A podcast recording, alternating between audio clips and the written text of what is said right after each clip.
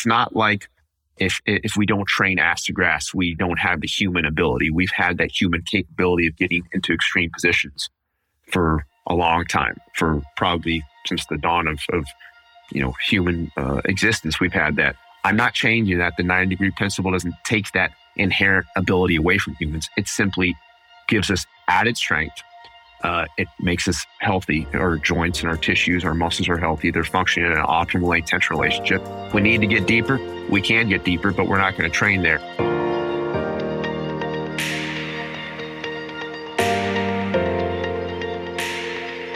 I'd like to take a brief moment to thank our sponsors of today's podcast.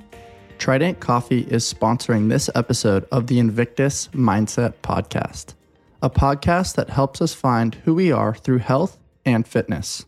And with Trident's sugar free and gluten free cold brew, you can do just that.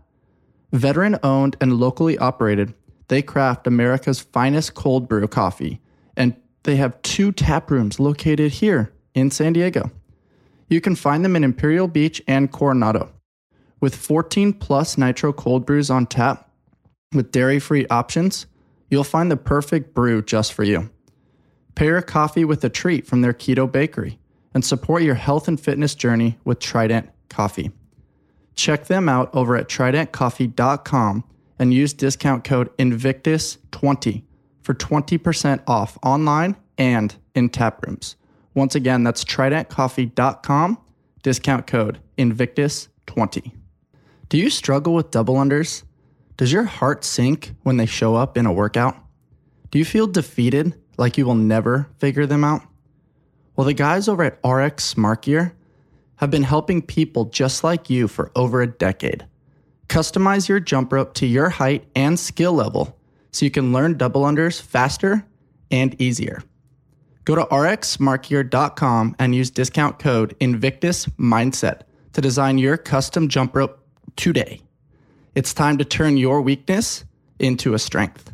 Once again, that's rxsmartgear.com, discount code Invictus Mindset. What's up, guys? Welcome to the Invictus Mindset Podcast. Today's guest is a strength and performance coach, a neuromuscular therapist, a trainer, a sports nutritionist, and the owner of Advanced Human Performance. He has a PhD in exercise science from the University of Georgia, and he's known for having some unorthodox training methodologies. Dr. Joel Seedman, welcome to the show, man. Thanks for having me. I like the intro. Very cool. It's so cool. Everybody says that, and it's it's such a fun thing that I get to play with. Um, just kind of going down certain things and different pillars within your resume. uh, it's it's all for show, you know. It's uh, it's, it's all a facade. Yeah, for sure, man. Well, thanks so much for joining me on a Sunday, making some time to kind of connect and story tell and, you know, share some of your methodologies within the strength and conditioning world. Definitely. I, my apologies for doing this on a Sunday. I know we, as strength coaches, we both know our weekday schedules can get a little crammed, and uh, it's that time of the year for me where all my uh, NFL guys are back. So it's it's kind of madness right now. So to have an open slot, um, weekend was was best. So I appreciate you fitting it, fitting it in during the weekend. Absolutely, man. You mentioned some NFL guys that you're working with. Um, what an honor, you know, for, for for those guys that, you know, their their performance and their athleticism and their health and wellness is their job. It's their livelihood and how they feed themselves and their families. And, you know, they're coming to you in their off seasons with full trust. You know, that, that has to, to feel pretty good on your end. Yeah, no, I feel uh, very blessed to to be in this position because, you know, looking back, uh, retrospect, when I was 18, 19, 20 years old and had just gotten into training, um, which I, I, really started personal training at 18, right when I started getting into my kinesiology program at Indiana University. And I remember my goal was, oh man, I'd love to train NFL guys, love to train pro athletes. And I just thought it'd be so cool and, and to be kind of doing what my passion was, what my dream was. It's it's been really cool. At the same time, um, I still love training general populations too. I love training anyone that's willing to work hard and willing to be cognitively engaged, mentally focused, and uh, who's willing to put in the work. And I'd I'd always say this: I'd rather work with a 75 year old individual who has a lot of health conditions, who's willing to work hard and be mentally engaged and do, you know, what I tell them to with, you know, within reason. Obviously, they don't need to be, you know, ultra like a, like a slave obedient type thing, but, you know, that they'll follow the cues that I give them. I'd rather that than an athlete who doesn't want to listen to my cues, who doesn't want to be there, who doesn't want to put the work in. So it's great working with pro athletes, but I love working with general populations too. Totally, man. And you mentioned, you know, you started your training and your kind of education within uh, kinesiology and, and and personal training, really. What was your exposure to physical fitness like in in your upbringing that kind of led to this fascination within strength and conditioning later on in your life? Yeah, you know, I uh, actually my dad and my my parents they always uh, talked about like the old Hercules movies, and uh, they introduced me to the, uh, the Steve Reeves original Hercules. I'm not sure if you're familiar with those. Steve Reeves had one of the best physiques of all time. Nice. This was in the 1950s or 60s, so these are old films, ones that my my dad had grown up watching when he was young, and I remember seeing that and when I was young and thinking, wow, that is so cool. I'd love to look like that. Obviously, never happened, but uh, you know, we all aspire to something. But uh, that that just kind of sparked a little bit of interest. My my parents were somewhat into fitness. Um, I actually ended up developing scoliosis when I was uh, about 13 years old because I played a lot of tennis, a lot of uh, baseball as well, a lot of single sided sports, and probably just not focusing on my posture or anything um, fitness related. My scoliosis got pretty bad, and I never ended up having you know surgery or having to wear a brace, even though they, they recommended that. So I kind of used the strength training as a as a methodology to help with that. And also I was pretty weak and, and kind of frail when I was uh, 14, 13, 14 years old. So I, I realized, hey, I, I want to get stronger. And um, my body was very sensitive, even at a young age. I got injured very easily. So it kind of forced me to be a little bit more precise in my training. Started helping some of my friends. And before you knew it, um, I was kind of looking at doing that for my bachelor's degree in my undergrad at Indiana University. I was originally thinking of business and I knew that wasn't it. And so um, just started personal training at the same time that I started Indiana University with my, my undergrad and just kind of continued to escalate and continue training, continued my education. And they kind of went in tandem as I took what I learned in the classroom setting in the laboratory setting uh, and tried to transfer and, and basically uh, take that to the practical side as I was training clients and training, uh, you know, a few athletes here and there. But at first, it was mainly just general populations. That's an awesome story, man. Did you have any mentors right off the bat that you kind of gravitated towards? And you know, what did your your training methodology look like early on? Was it very traditional? And um, how has it kind of evolved? You know, in those earlier days. Yeah, that's uh, people always ask me about my um, kind of my background in terms of if I had mentors. I really didn't have a true mentor. Now, when I look back, when I was finishing up my undergrad and doing my master's at Indiana, I had some strength coaches who I was working under who were very helpful. They they really gave me a, a you know some kind of good insights into their perspectives, but it wasn't like they were mentoring me so much as I was trying to take as much information from each of them as I could and kind of compare it to the science. Um, so that was that was cool. But I, I didn't really have a mentor, and I actually think for me that was kind of big because it forced me to basically say, Hey, I'm not having anyone kind of guide me down a specific journey. I need to create my own journey. I need to create my own path and look at the science for what it says rather than, you know, kind of letting other people tell me, Hey, here's how to do it. So follow suit. Yeah. It didn't create any biases for you. And so it's cool that you almost like made a digestible smoothie, kind of collecting different, you know, methodologies, different, you know, things from science, from different strength coaches from observation from athletes that I'm sure you worked with and also observed from afar. And it sounds like you were just like a little bit of a, a, a piece of Velcro, just kind of having all these different forms and, and, thought processes kind of sticking to you along the way. Yeah, no, I just try to uh, look at as many strength coaches, fitness experts, uh, the research, and, and just try to put it all together as much as possible. Um, th- but there were a lot of strength coaches that I looked up to you know, I always say Christian Thibaudeau. I always looked up to him, his writings. Uh, Charles Staley, Charles Poliquin, um, you know, Eric Cressey, all those guys kind of from the T Nation era who who kind of really pushed the envelope in terms of taking science and transferring it to the practical setting. Um, so that was that was really cool. So again, no no real mentors, but I learned a lot from so many people and just try to take pieces and um, you know disregard things that I thought maybe didn't line up to the science, and, and that's kind of what got me into my PhD. Um, because before my my PhD, I was doing things pretty much by the books, so to speak, and pretty much what everyone else was doing, uh, following the, the, traditional protocols. And and you know, not that I didn't stray and kind of deviate a little bit and try to think for myself, but I was, you know, if the books said this and, this, and the performance experts were doing this and saying this, then essentially that's that's what I was doing.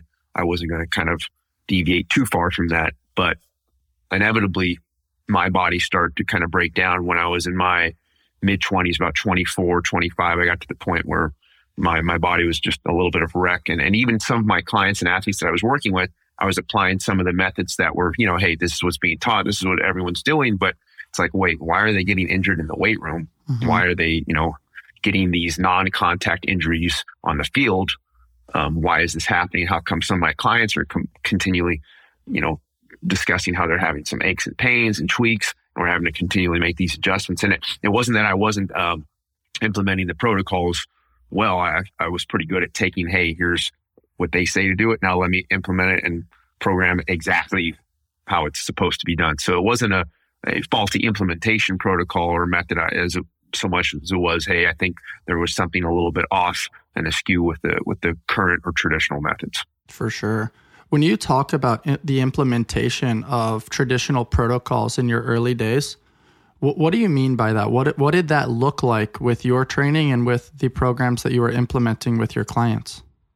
Yeah, um, I, I, think um, a lot of people forget this when they see my my stuff online. They think, oh, he's you know he's a 90 degree guy parallel like try ass to grass you'll get way more benefit out of it i was an ass to grass guy and full range of motion guy for the first eight years of my training. So really up until um, I was about 26, um, from 18 to 26, I was all about full range of motion.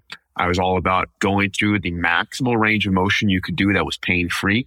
I was all about pushing mobility boundaries and, and, you know, hey, you know, maybe you're squatting this depth right now, but let's see if we can get you deeper. And then over time, get even a little bit deeper. I, um, even explored some some pretty extreme kind of full range of motion things, and and actually, um, we can even talk this about this a little bit. Um, some of the stuff that Ben Patrick does with these, you know, really deep full end range training methods. Uh, I, I spent probably two years, uh, a year and a half, two years before I got into my PhD working on some of those, and I would I would get into some very extreme positions. Just to jump in right there, real quick for our listeners, uh, Ben Patrick for those of you that don't know, is the knees over toes guy. Um, on Instagram has some very cool stuff out there around ATG is the terminology he uses, which is ass to grass. And um, you know, I guess for, for, for the sake of uh, creating a little bit of transparency for our listeners and our viewers, um, you know, he's all about like optimal range of motion, knee traveling in front of the toe, sometimes heel elevated, and um, the world loves to play you guys against each other because you've kind of like created the the methodology around you know 90 degree joint angles being most optimal for muscle contraction and for kind of mitigating the risk involved with movement and um, I, obviously there's a lot of cross pollinating principles where you guys agree on a lot of things too but I think it's so interesting that the world kind of plays you guys against each other. And it's like this fascinating social media thing that's kind of uh, a cloud floating over us currently. yeah, no, I think just about just about every post I put up that's especially that's leg related or squat related, um, I, am inevitably that uh, people tag Ben Patrick or the knees over toes guy and say, Hey, do you agree with this? Or they say, Hey, knees over toes guy wouldn't agree with this, or you guys should have a duel to the death. Or, and it's funny because, uh, the, the several times that, uh, Ben Patrick and I have, have actually uh, communicated, it's always been very cordial, very professional, very friendly. He's a great guy. Mm-hmm. Much respect for him. Um, he always handles himself in a very professional manner. And even though we, you know, disagree on certain things, but as you mentioned too, I like that, that cross pollination term you used. Um, got to start stealing that. Uh, but no, that, that's actually true. There's a lot that we agree on. So when, when people say, Hey, like, how come you and Ben Patrick, you guys have like opposite beliefs? There are a few things we have opposite beliefs on, but there's actually quite a few things we agree on. And um, so I think that's, and you know, well, obviously we can look at the, the, the variance on the things that we disagree on, um, because some of those are a little bit more on the extreme ends of like, hey, he says this, I say this, but then there's a lot, probably you know, 70, 80 percent of things. Um, you know, when you look at hamstring strength, uh, when you look at uh, you know tibialis, dorsiflexion. I've been a big proponent of dorsiflexion for a long time. When you look at controlled or slow eccentrics, when you look at doing partials, he actually does a lot of partials. People always look at his extreme end range exercises, but they, they don't realize and they, they fail to um, look at that he does a lot of partial movements and he's a big proponent of partials. Um, as I've been for for quite some time, and and you know, um, so and he's all about you know making sure things don't hurt, you know, making sure that you don't kind of triggered that excessive inflammation or that um, kind of chronic inflammatory response from from um, you know pushing the joints too hard at first, especially if the body's not used to it. So there's a lot of things that we agree on. I think I think the the main thing that we disagree on would be what constitutes as an optimal range of motion, um, particularly in training. So totally, man. And I think it's really cool that you create transparency around um, just the relationships across different strength coaches because when you zoom out of this field and you look at the broad and inclusive world, it's okay to disagree. And that's been something that I've been really trying to popularize through the podcast and through, you know, some of my social media postings, which is if we all agree on everything, how boring is this world? How cool mm. is it that you and I can create a safe space in the middle of mutual respect and have differentiating opinions on a subject matter and kind of discuss why and the view and the different lenses and how it's affecting the, those kind of within our circle. And I think it's really cool that you guys are kind of living that within the strength and conditioning space. And hopefully that that methodology and that mindset kind of bleeds out into this very polarizing political climate that we're kind of living in. Yeah. I think I think everybody's always on edge with anything that's, uh, you know, maybe opposite ends of the spectrum and that they even can go back to how things are, you know, whether it's politically, whether it's uh, religious beliefs, whether it's science. Uh, people like to be kind of, uh, you know, uh, inflammatory these days, or they like to suggest that everyone, everything is inflammatory and, and everything is uh, kind of like a, a, war between two different sides. It doesn't have to be like that. And I think a lot of, uh, a lot of strength coaches, I, you know, the thing is, most strength coaches have differing views than any other strength coach because most strength coaches have their own methods of implementation. So it's not like, hey, all strength coaches agree on the same things. If they did, then we would all be following the same program. Each strength coach has their own unique principles that they follow. It may be, hey, they grabbed principles from five or six different coaches and they've taken them and melded them into their own program. But there's there's no very few, you know, take a, single strength coach and another strength coach and hey, they have exactly the same identical philosophies. So to say like, oh, how come my methods differ so much than you know every other coach? It's like, well, every other coach is also differs from every other coaches, so it's not like I'm unique in that. Um, so uh, and th- there are some uh, some professionals and experts in the field who maybe are a little bit more vehement in the way they attack others, including myself. And I don't actually really mind that. I think it's kind of fun. And I think it does maybe spark a little bit more discussion. And if it helps to drive change in a positive manner, then, you know, when guys make YouTube videos uh, of me and they, they start trying to, you know, rip on my methods and, you know, calling me names and whatnot, I actually don't mind it too much. And some of those videos are pretty entertaining. So you take it with a grain of salt. You can't take, you can't th- take anything in life too seriously, including yourself. Um, and we're talking about fitness. We're not talking about, you know, national security. So totally. That's a really great description, man. And, you know, without further ado, let's let's dive into it. And so, you know, you're known for kind of debunking this ass to grass methodology. And that's not just in the squat. It's in range of motion for most movement. We can include pressing, we can include include pulling. And um, you know, correct me if I'm wrong in, in my descriptions of these, but you know, you are known as the 90 degree guy, right? With, with, without, you know, getting into it too deep with the science terminology. And you know, you mentioned from 18 to 26, you were a full range of motion guy. You did that personally, you trained your clients that way. it led to a wide variety of compensations, a wide variety of pain. And all of a sudden, you started to question that methodology and things started to shift and change a little bit. What was it like at age 26 when you decided to change your methodology a little bit? And how have you kind of gone about this 90 degree journey? Yeah, the uh, the process of going from this kind of ass to grass mentality or full range of motion mentality was not something that I just happened to gradually stumble upon. It was something that was forced on me, as they say. Uh, necessity is the uh, the mother of invention, right? Well, I I had to change because it got to the point where I, I could no longer squat um, heavy. I couldn't squat more than once every few weeks loaded. I couldn't deadlift more than once every few weeks loaded. I had continual hip, knee, low back, uh, shoulder, neck issues. It, it, was just constant. It continued to get worse and worse. And I was, you know, my whole body felt like it was kind of a wreck and I, I, I couldn't train intense anymore. Um, and I was starting to kind of lose some of my strength and muscularity because I couldn't push the envelope in terms of, you know, my, my maximal exertion.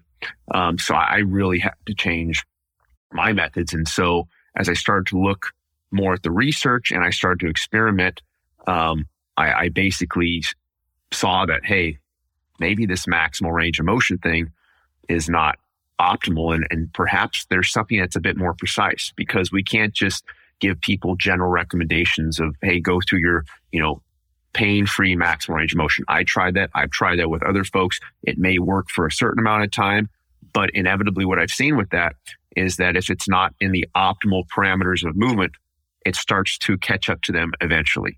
So maybe somebody can can bench press with their elbows flared out at first. Doesn't bother them, doesn't bother them. Maybe they can go two months, maybe they can go six months, maybe they can go a year, but inevitably poor mechanics catches up to everyone. So just because someone goes through a large range of motion at first and it doesn't bother them, doesn't mean that down the road they won't start to see issues. And that's that's what happened with me because, you know, 18, 19, 20, I was fine.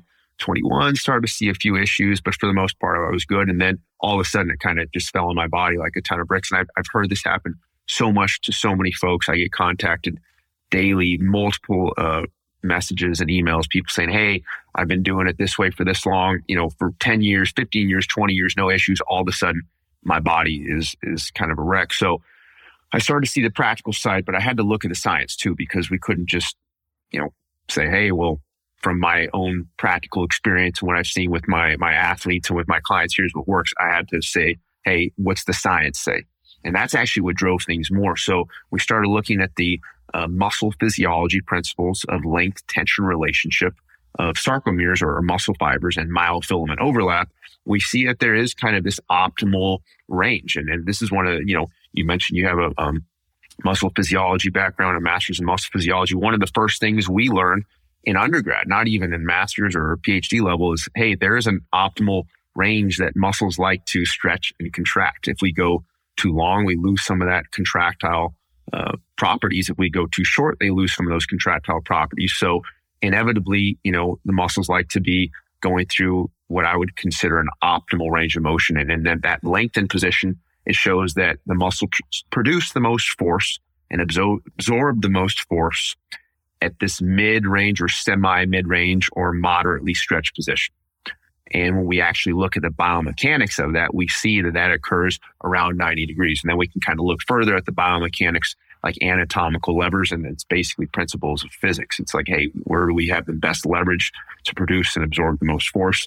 It's around 90 degrees. We can start looking at things like elastic energy or principles of elasticity, uh, which is another biomechanics thing. And it, it basically shows, hey, we want the stiffest usable conditions possible while still being able to absorb force and take pressure off the joint. So, if, for example, if we're landing, okay, after we jump and we're too stiff and we're, we're lock kneed, hey, we're gonna we're gonna injure our knees, we're gonna injure our back because we're not absorbing enough. But if we go too elastic, we're not only um, having too much deformation and we're losing energy, but we're not absorbing energy well enough. So uh, most biomechanists agree that we want the stiffest usable condition possible.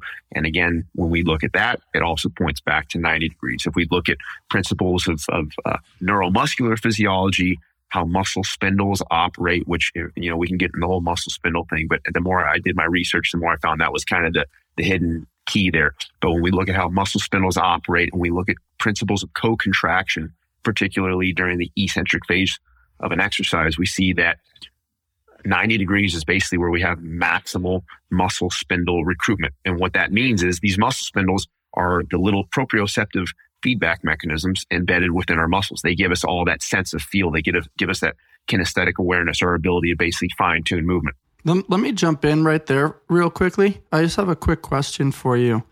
And that is, um, I love the way you described that with, with the stretching and the shortening of the muscle fiber and where it's going to find its most optimal contraction there at 90 degrees. But I guess my question is, you know, for most strength coaches, when you get into the to the weeds of talking strength and conditioning shop, the answer is it depends.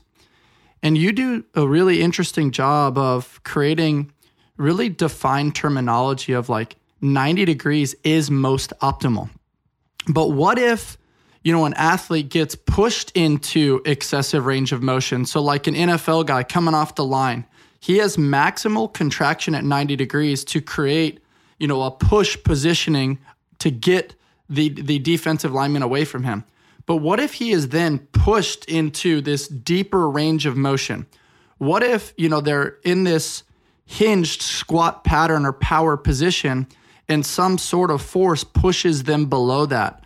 Or we look at Olympic weightlifters and they, they catch a clean and all of a sudden they're getting buried in the clean. And one of the things we push often is like, hey, like we do need to be stronger in those deeper ranges of motion. Otherwise, you know, when when life puts you down there or when you know you're in a, an athletic environment where somebody else can kind of put you in that range, how are you going to find a way out or stay injury free? Um, does that kind of under, make sense the way I verbalize that question? This is always the most uh, interesting topic. It's the one you're bringing up of basically, hey, essentially, if you train only 90 degrees, how is your body going to be prepared for totally. deeper ranges of motion? That's basically what we're, we're, we're getting at here.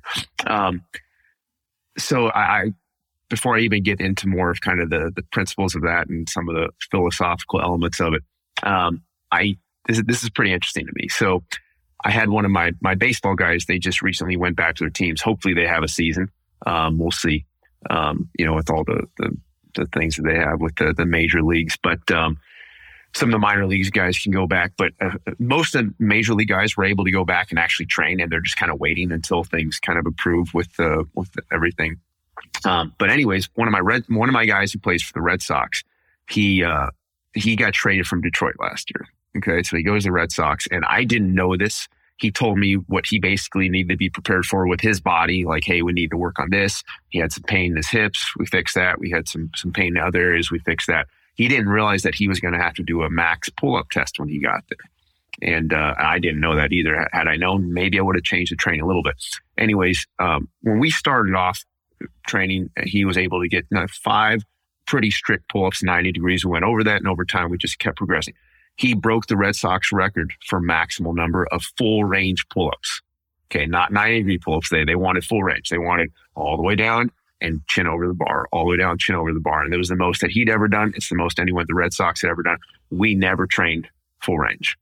We always trained 90 degrees. And he built such crazy levels of strength, so much uh, functional muscle mass, and his joints were so healthy that basically his body was prepared for the, the full range when he needed it. Um, and so that's, and I've seen that too with my combine guys. We don't do most, you know, most of our training is to 90 degrees, but then when they actually do the 225 just it's not like they spontaneously explode upon first rep of, of going past, you know, 90 degrees. Their, their muscles and their tissues are healthy. They're absorbing force properly. They can go past it. Is it optimal? No, it's not optimal, but they can certainly do it. And they can probably do it better than most folks who are training with deep range of motion because they built so much strength and so much functional muscle tissue and their joints are so healthy.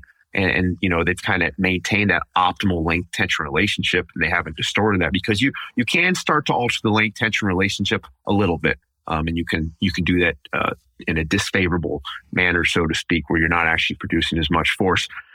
But, um, you know, then we can even look at, at, you know, just kind of over the decades, and even before, and I've mentioned this, and you said you listened to the, um, Mark Bell po- mm-hmm. podcast mm-hmm. I did, how you know, people and, and human beings have been getting into extreme ranges of motion for decades, centuries, millennium without, you know, the, the fitness thing. We've, we've been getting into these extreme positions without having to train ass to grass. So basically, well before the dawn of the fitness era, people have been getting into extreme positions and they've been found, and they found themselves getting into precarious positions, whether it's on the football field, whether it's in basketball, whether it's everyday life.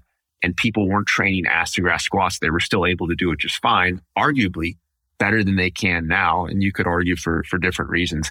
Um, so it's not like if, if we don't train ass to grass, we don't have the human ability. We've had that human capability of getting into extreme positions for a long time, for probably since the dawn of, of you know, human uh, existence. We've had that. I'm not changing that. The 90 degree principle doesn't take that inherent ability away from humans. It simply gives us added strength uh, it makes us healthy. Our joints and our tissues, our muscles are healthy. They're functioning in an optimal length tension relationship. If we need to get deeper, we can get deeper, but we're not going to train there. Um, there's there's other things. I'll, I'll, I'll let you jump in here, but there's some other things we can discuss with that in terms of you know rate of musculoskeletal de- skeletal uh, deformation, which is kind of interesting too. So totally, I think that was a really cool description.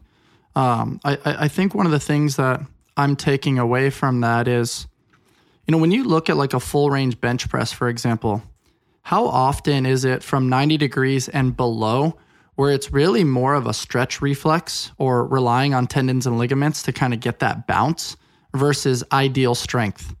Uh, that's kind of something I'm thinking about in relation to the squat, in relation to pressing variations, where there it, it, there's a lot of ego in there in the sense of oh I need to get this weight, I need to get this stretch reflex, and I'm going to do anything and everything to try to get that. But is it really muscle being recruited there, or is it tendon and strength resilience? What are your thoughts on that on that methodology?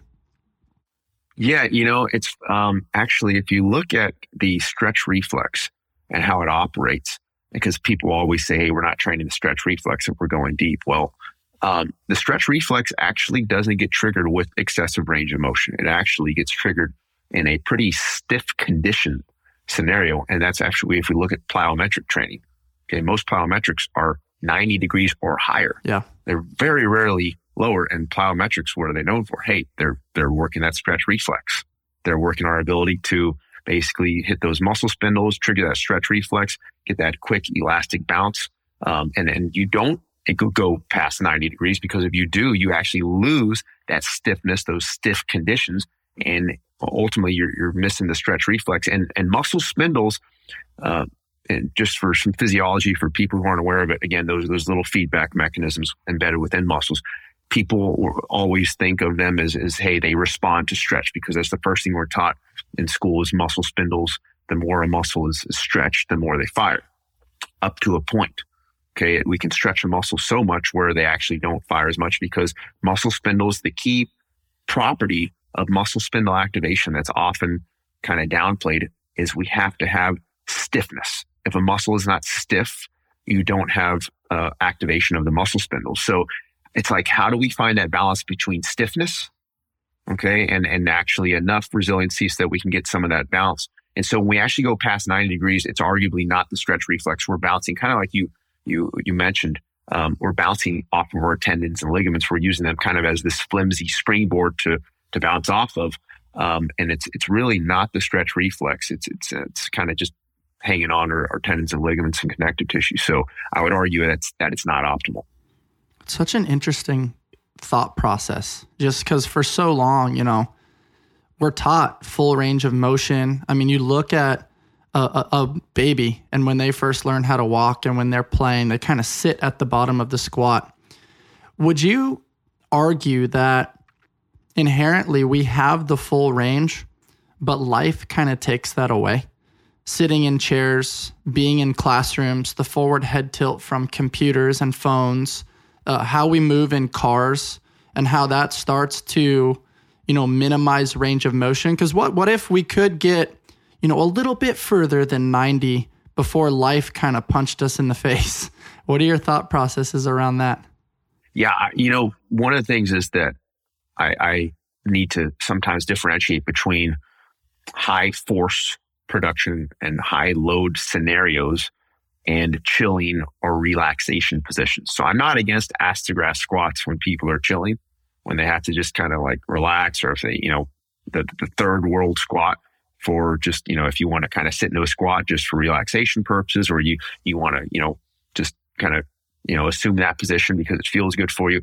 I'm, I'm against that for purposes of high impact, high force, high loading scenarios because there's very few, um, times during any type of sport with the exception of Olympic weightlifting where we want to be in a very deep position producing and absorbing force or using heavy loads. So the ass to grass squat, if we're talking about, hey, most humans, I would agree, should be able to get into an ass to grass squat if they're healthy. Now, some folks, depending on, you know, hip anthropometrics and, and individual differences, it can be uh, more difficult or less difficult. Obviously, some of the Asian cultures, their hips and whatnot are, are better suited for that. And some of the European um, descents, and if you look at that, it's, it's maybe not as optimal. But I have nothing against the ass to grass squat under uh, you know unloaded scenarios and relaxation scenarios or you know bowel movements. Um, for loaded scenarios, that's what I'm talking about. And actually, one of the interesting things that I've seen, and I can tell you from personal experience, and I've seen this with athletes and clients, is that I started to lose my ability to squat ass to grass, not not just in weighted scenarios, but also in chilling scenarios or, or just you know assessment scenarios because my tissues be, they became so inflamed. My hips were hurting so bad.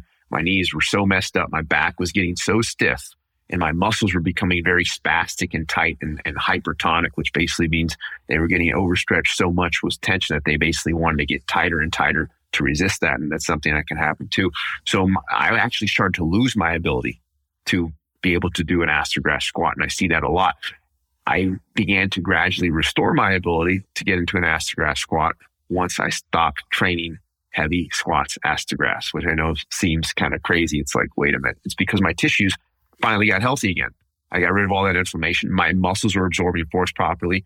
My body started feeling good. So that inherent ability that most humans have of being able to get deep, it restored itself. My body repaired, it recovered. Everything felt healthy. A healthy body can get into any and all positions that the human body has been able to get into since, you know, centuries or millennia. We don't change that. When human body is not healthy, when it's injured, when it's inflamed, when the muscles are spastic and tight, whether it's from training or injury or whatever, that's when we start to lose some of those innate, inherent abilities, including ass to grass. Yeah, for sure. That's so interesting.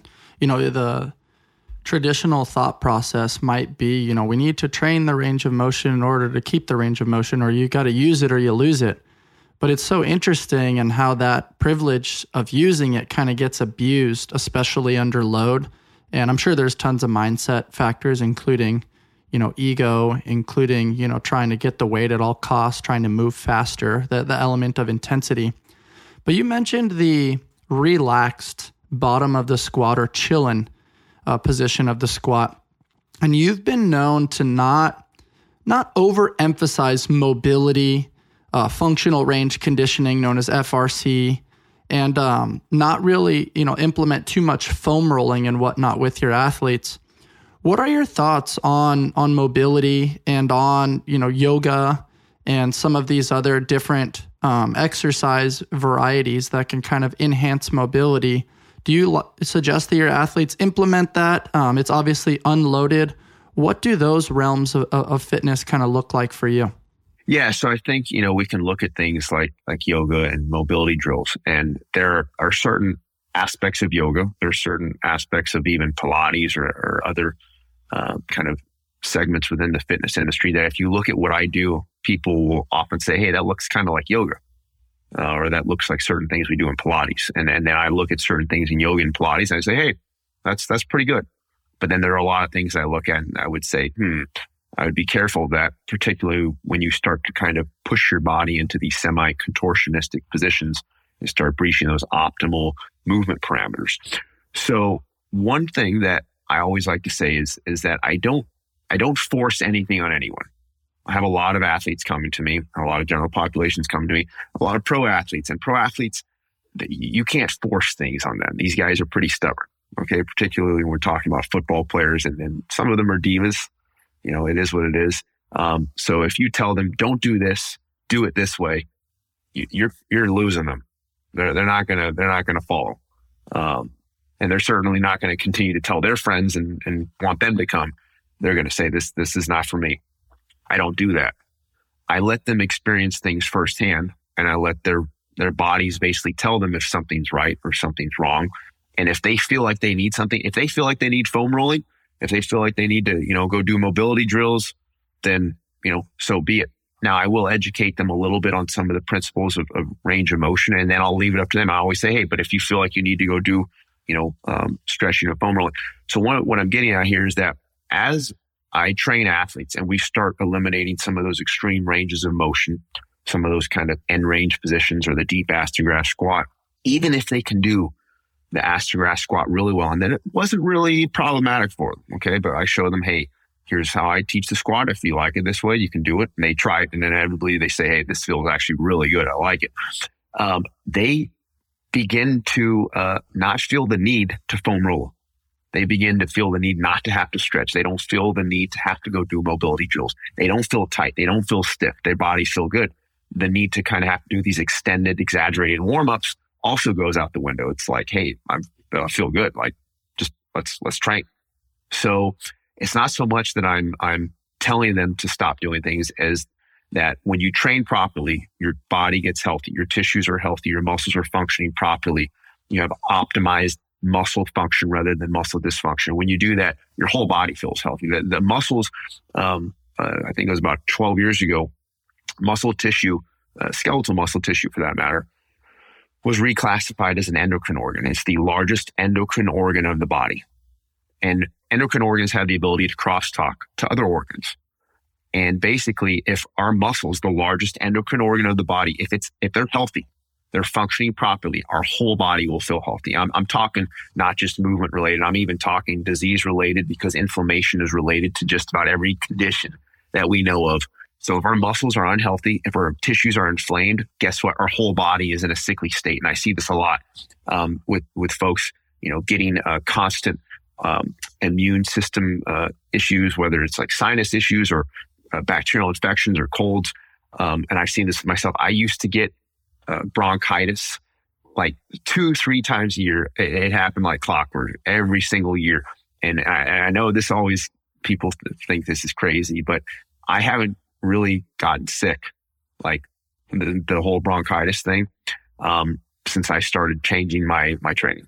And I, it wasn't my diet. My my diet has been pretty similar for years now. Um, it was my training. My body, when it was inflamed, I was constantly run down. My immune system always felt off my digestion was off. And again, it goes back to this whole endocrine organ factor. It's like, hey, if the muscle is the largest endocrine organ the body's healthy, everything's going to be functioning better. If it's not, then we have the opposite. So that's so fascinating how it's like inflammation regulation by by training in this optimal state that you're describing. And it, it, it makes sense. I mean, you're you're making a pretty good argument. I came in very pessimistic with this uh, argument given you know traditional CrossFit methodology, which is you know ass to grass, pockets below the knees from a side view. If you have a marble on your knee, it needs to roll down to your hip crease. And you know th- there's a lot of varying methodologies that are relevant, not just in CrossFit, but in Olympic weightlifting, in powerlifting. What are your thoughts on the tr- the traditional conversation around, you know, oh, if you don't squat, you know, ass to grass, it doesn't count. Or you know it, it it's not going to count within competition. Why should we train that way? I'm sure these things get thrown on your plate all the time. Yeah no definitely. Uh, so I, I always say and, and this is in my articles too when i write articles and we can get into the whole article thing in a second because people be like oh they're not peer reviewed it's like okay i didn't say they were peer reviewed um, but i always try to make a, an emphasis and even i try and do it in my posts now to make it a little bit more obvious I obviously olympic weightlifters Okay. Or if you're in the competitive arena of Olympic weightlifting, which CrossFit would, would you know, arguably is, is in there because they have to do, you know, the cleans, the, um, the snatches and, and whatnot. And they get rewarded for having heavier lifts. Um, so I'm not against that for Olympic weightlifting. If you have to do or participate in the sport of Olympic weightlifting or some Olympic weightlifting endeavor for your competition or for competitive circumstances, uh, you, you, you're going to need to get into that ass, ass squat. I don't think it's necessary to train it excessively. I think a lot of athletes uh, and a lot of weightlifters, a lot of CrossFit athletes would get just as much, if not more, out of including a frequent use of 90 degree squats and then periodically including the deeper catches just to kind of keep it fresh in their nervous system as much mentally as it is physically. Just they feel confidence that when they do get to competition, they're they're ready to catch it. Kind of like what I was saying for my my uh, NFL combine guys. It's like, hey, we don't train it, but I want to make sure they're still ready for it. So we do practice it periodically. We don't practice it a lot because I don't believe practicing a lot is actually very healthy or beneficial. It's just demonstrating their pre-existing levels of strength. It's not really doing much for for building it. So, but they're ready for it. I, I need to make sure that they are ready to go deeper when when they have to. So again, I'm not against the body being able to get in those positions. So for Olympic weightlifters, I would argue a little bit in their training, they still do need to do some ass to grass squats. But I would say for a good amount, or at least 50% of their training, they would get a lot. They would get a lot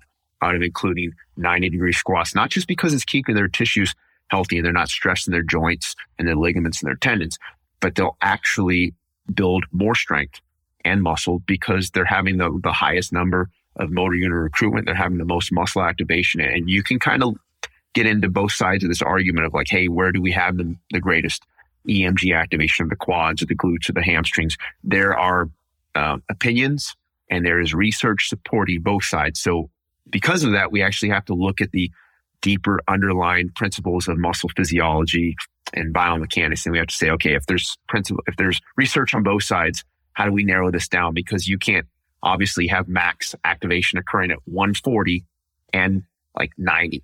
It's either one or the other. You can't, if, if you catch my drift, it has to be one or the other. So if we have research saying one or, you know, one thing and then another thing, it's like, okay, so what is it? Um, so that's what's so interesting about science in general is I don't know if it's purposely manipulated, but sometimes there's so much polarizing science that it's hard to know what's right. I mean, when you take this conversation into the world of, of nutrition, I mean, in the 90s, it was non fat everything. And now we know that that's like chemical shitstorm. And, you know, yeah. it's transitioned to like, you know, eventually it was like gluten free everything. And then now we're on the conversation of like intermittent fasting and keto. And, you know, there's conversations around, you know, vegetables being inflammatory and, you know, how they are in the wild is to protect themselves and not get eaten. And I mean, there's so much conversation out there. I'm sure you've seen another polarizing figure on social media is Liver King. And he's, you know, oh, yeah. he, he's putting his stuff out there, which, you know, is is quite entertaining to say the least. There's tons of value to his nine ancestral tenets, of course. But um, you know, what what are your thoughts on, you know, if you were to give some advice to people that are, you know, they're just trying to figure it out within their fitness journey and there's all this there's these polarizing opinions coming from a wide variety of experts. I mean, they're all right in some capacity, but what advice would you give to people to kind of filter through some of these nuanced things that are being thrown around?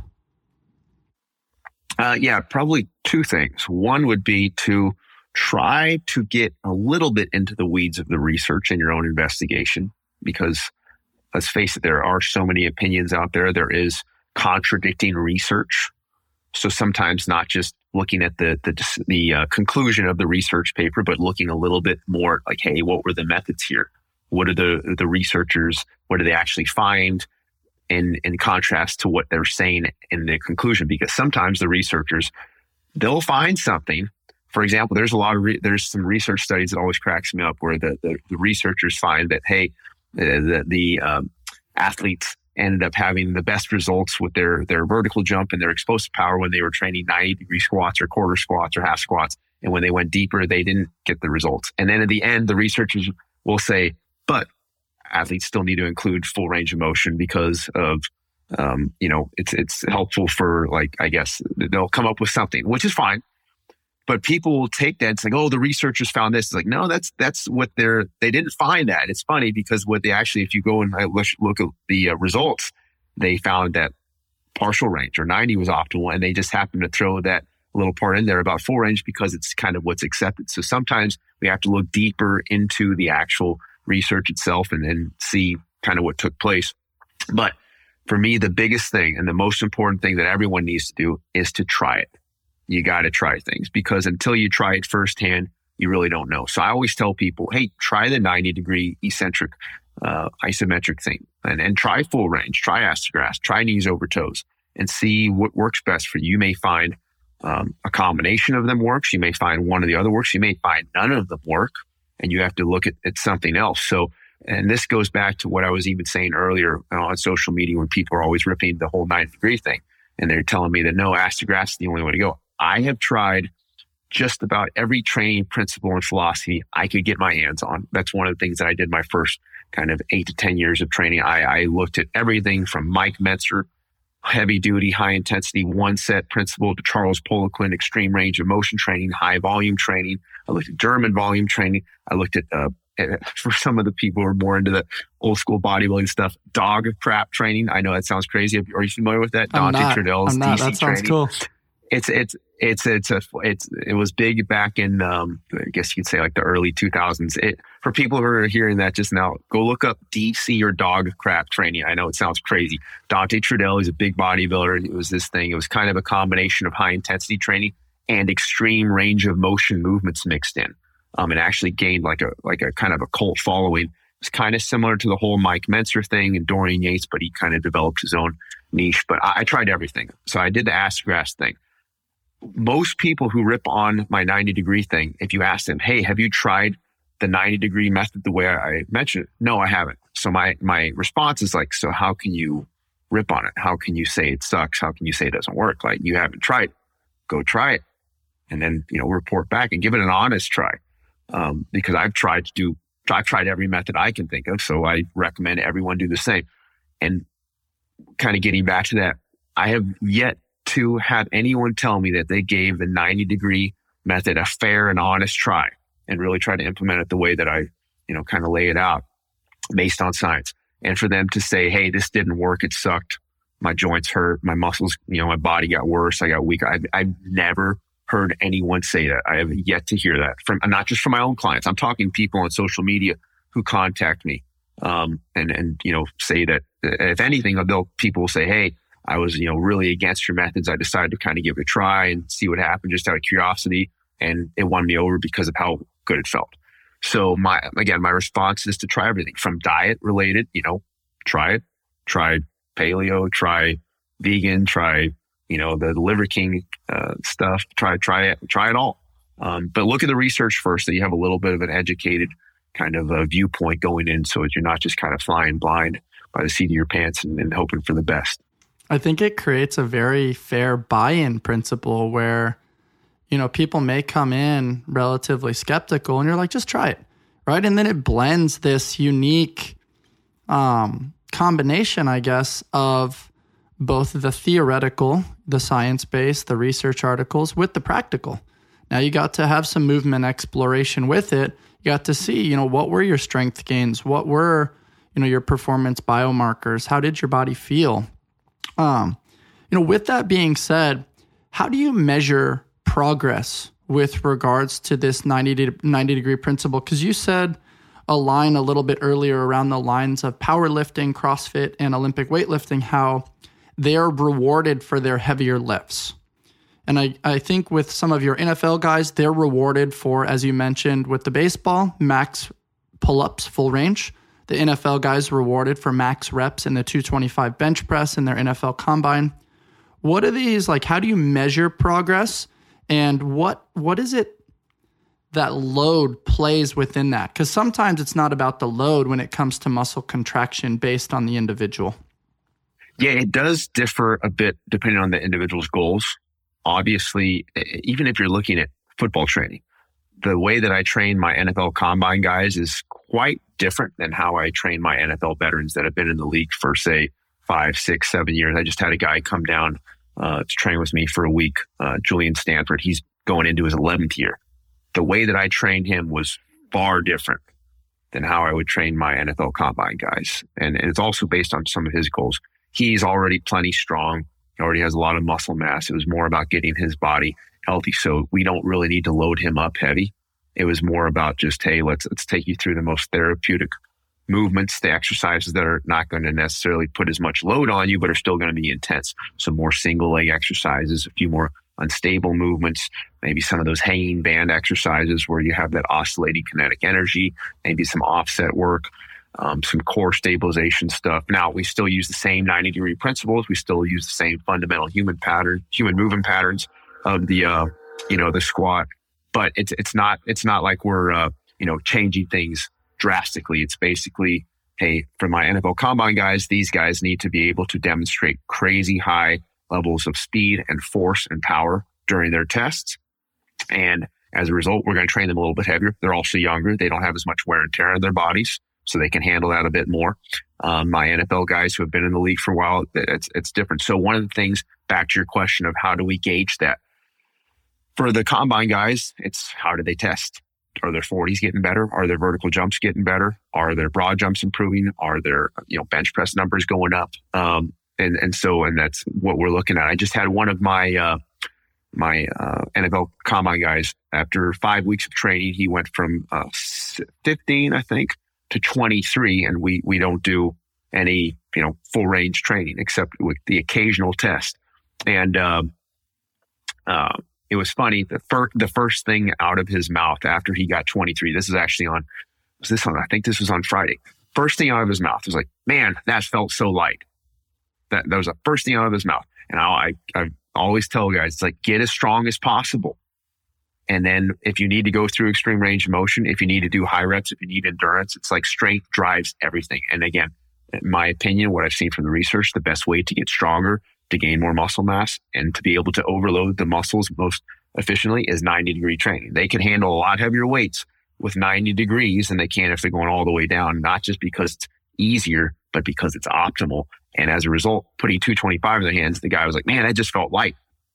Not, not like, oh, I got better at the 225 test. No, I got stronger. I gained more muscle. My body feels healthy and is ready to perform that. For my, some of my NFL guys, some of my general populations were less interested in test results and were more interested in how do they feel? How is the pain? How are the, the joints that used to be inflamed? So I have a lot of guys come to me and our goal is kind of uh, neuromuscular troubleshooting and tissue troubleshooting. They have joint issues, they have pain, they have pre-existing injuries. And our goal is not necessarily to have them test better or to train heavier or lift more weight. It's, it's to make them feel better. And inevitably the 90 degree thing, it, it essentially always works. I, I know it sounds crazy for me to say always. I've never seen it not help significantly. Does it get them to the point where they have zero pain, say in an area where they have very high levels of pain? Nobody. It allows it to become manageable and they can play the season without it becoming too big of an issue. Um, and then, you know, but does it never, never like, oh, well, it didn't help at all. I've, I've never seen that not happen. Um, I've never seen that occur, I should say, in terms of not helping them. So again, it just varies from uh, athlete to athlete. Joel, you're mind blowing me over here. I can't wait to start implementing some of this with some of my training, with some of our athletes. I also think you do a really cool job of implementing heavy eccentrics. And I'll use the bench press as an example. You've done a really cool job of like loading some of these guys with like three plates, heavy eccentric down to a set of pins, spotters on either side, taking that third plate off, and then a fast concentric at 225 and then racking it. And I mean, you could implement that with squat variations as well and other movements. But what are your thoughts in kind of delivering some of this information to, to our population? You know, what is the methodology and the science behind that? And, you know, what what's the rep scheme? Like, how do you implement that into, into your strength protocols? Yeah, I think because, uh, you know, we are talking to kind of the CrossFit community. As I mentioned, the number one factor that drives all biomotor capabilities, all physiological changes for performance, it's strength. If you get stronger, everything improves. You're going to have better endurance. You're going to have better strength endurance. You're going to have better explosive power. You, you technically should have better motor control, provided that you, you built the strength properly with the uh, you know proper movement and technique. So if we're talking to CrossFit athletes who need a lot of different components of fitness, not just you know one thing or becoming more powerful, they need a, a myriad of things. Um, my suggestion to them would be to to include methods that are going to allow them to build as much strength as quickly as possible and as safely as possible. Heavy eccentrics or eccentric overload, awesome tool that can be used. It's actually very safe if you do it properly, just like the method that, that you mentioned. You know, I'm not a fan of having guys do heavy negatives where you have spotters assisting them on the way up. uh, because if, if they don't assist them properly and all of a sudden it just gives out, um, it's also they're, they're inconsistent. bar coming. It, it is very inconsistent, very inconsistent. So with the method that you mentioned there, it's like, hey, let's say they lose control on the third rep and they just their muscles give out. Well, guess what? It lands in the pins. They have nothing that they, they have to worry about. Um, so that method there, I call it the power rack eccentric potentiation because they do have a, a slight potentiation response because 225 as they go up in the concentric uh, feels substantially lighter because the nervous system was hyperactivated from the previous 315. So that actually that 225 feels more explosive than if they were just going straight 225. So you do get that immediate potentiation, but you can also do the, the bilateral assisted negative accentuated method, like on a seated cable row where you row it up with two hands, you release with one. You can do the same thing on a lat pull down. You can do the same thing on some uh, different shoulder exercises. You can do push press where you lower the, the load slowly on the way down. So, you know, typically uh, you're going to be handling about 120 to 130% of your max load on a push press compared to a strict press. So if you can only strict press 200 pounds, you should be able to push press or jerk, you know, at least 250, hopefully more. So when you do the jerk or you do the push press, you do a slow eccentric on the way down. So you get heavy eccentric overload with a weight that would be heavier than what you could typically do on a strict press. Again, that eccentric overload training has been shown to be very beneficial, not just for improving strength and for muscularity and functional muscle tissue, but also for, for bulletproofing the joints and uh, keeping things healthy. So definitely recommend that for uh, the CrossFit athletes and also trying the 90 degree thing. It doesn't necessarily have to mean that, you know, you, you become married to the principle and that's all you do. Um, but try it and see. You may find, hey, I really like this. I can tell this is beneficial for my strength, for my joints. I'm going to start including this more. And I think um, it's worth definitely giving it a shot. Like I said earlier, try everything. I'd like to take a brief moment to thank our sponsors for today's podcast. Are your gymnastics grips uncomfortable? Do they feel like cardboard? Do they dig into your wrists? Does it bother you when they flop around? Then you need to try the Alec Smith 2.0 grips by RX Smart Gear. These cutting edge grips were designed by CrossFit Games athlete and former gymnast Alec Smith to be the most comfortable grips you've ever worn. High volume pull ups will feel like a breeze. Go to rxsmartgear.com and use discount code Invictus Mindset to order yourself a pair today. Your hands will thank you. Once again, that's rxsmartgear.com, discount code Invictus Mindset. Joe, I love that, man. I think it's a great line that you threw in right there, which is, you know, especially for CrossFit athletes, not always becoming married to a principle, but knowing that the tool is there and knowing that, I mean, we look at some of the terminology that's within the strength and conditioning world right now in this push of ass to grass or full range of motion as the only way. Why isn't anybody questioning that terminology around the only way? And now you're flipping the script and playing devil's advocate and going a little bit against the grain of like, no, no, no, 90 degree is kind of the only way. And, you know, how do you kind of play with some of those blanket statements, right? Like as you're kind of describing it, you kind of understand that there is a time and a place to play with a full range if, if an athlete needs to do that for their sport or for the testing component and how they're going to be rated in their combines. But you also understand that, like, if you play within just the gray area and, and not emphasize the value with some of this terminology and verbiage that you use, it's not going to create as much buy in or as much controversy as it has. So, how have you kind of navigated those waters in using some of this uh, very stern and specific language around this 90 degree principle? yeah, it doesn't come without its uh, uh, occasional controversy and I, I don't. It's funny. I'm not. Uh, I don't try to be controversial. Um, I, I, I, am not going to lie. Sometimes it is kind of fun seeing people's reactions. I try to put up what I believe is truth and what I believe is uh, uh correct and what I believe is scientifically sound.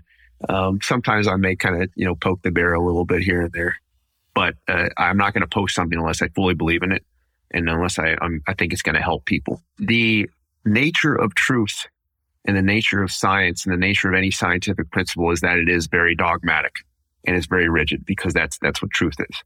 You can't have a truth and say, well, it's very open to, you know, opinion and you can alter it. It's like, okay, it's not really truth then. That's more of a, an opinion statement. We have certain fundamental laws of physics. We have certain fundamental laws of chemistry. um, where we'd say, hey, those things are true. Those are scientifically sound facts and principles. And, you know, you could say, oh, well, that's dogmatic. It's like, well, shoot, that's what science shows. So, you know, so when people say I'm, I'm very like, you know, how come I'm so strict with this? It's, it's not that I'm being strict. It's like, hey, there's certain fundamental principles that in, in my mind that I see with human physiology, muscle physiology, biomechanics, neuromuscular physiology.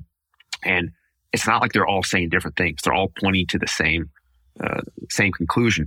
And, um, it's, it's funny because when I started coming on the science and seeing what the, the science was saying about the whole 90 degree thing, and this was like, you know, 10 years ago when I was like really injured my body, I had to, I had to start changing things it was like in my mind, and even when I was training my clients, like, okay, maybe it's going to be like not as deep range of motion. We don't have to go as deep as grass because maybe like we should get them closer to a better length tension relationship and maybe optimize their biomechanics so it's not as extreme. Okay, so I did that. Pretty general statements. Okay, you would say not very, uh, um, you know, uh, not going to spark a lot of controversy, not not controversial. And then it's like, okay, people are feeling better, but uh, I was feeling better, but let's make this a little bit stricter and a little bit more stringent. And let's follow the science a little bit more. It's like, huh, those movements across all of my athletes and clients, now everybody's feeling that when they're closer to like a, you know, 90 degrees, it's feeling even better.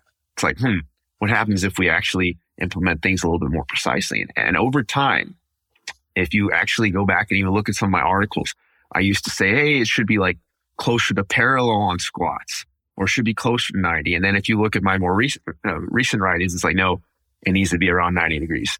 And it's not because I'm trying to be more controversial. It's because the more I apply the science, the more I see it's like, man, this is like kind of ridiculously exact. And, and a good example of that is when I have an athlete come in now, uh, like an NFL guy, and I have them do a squat.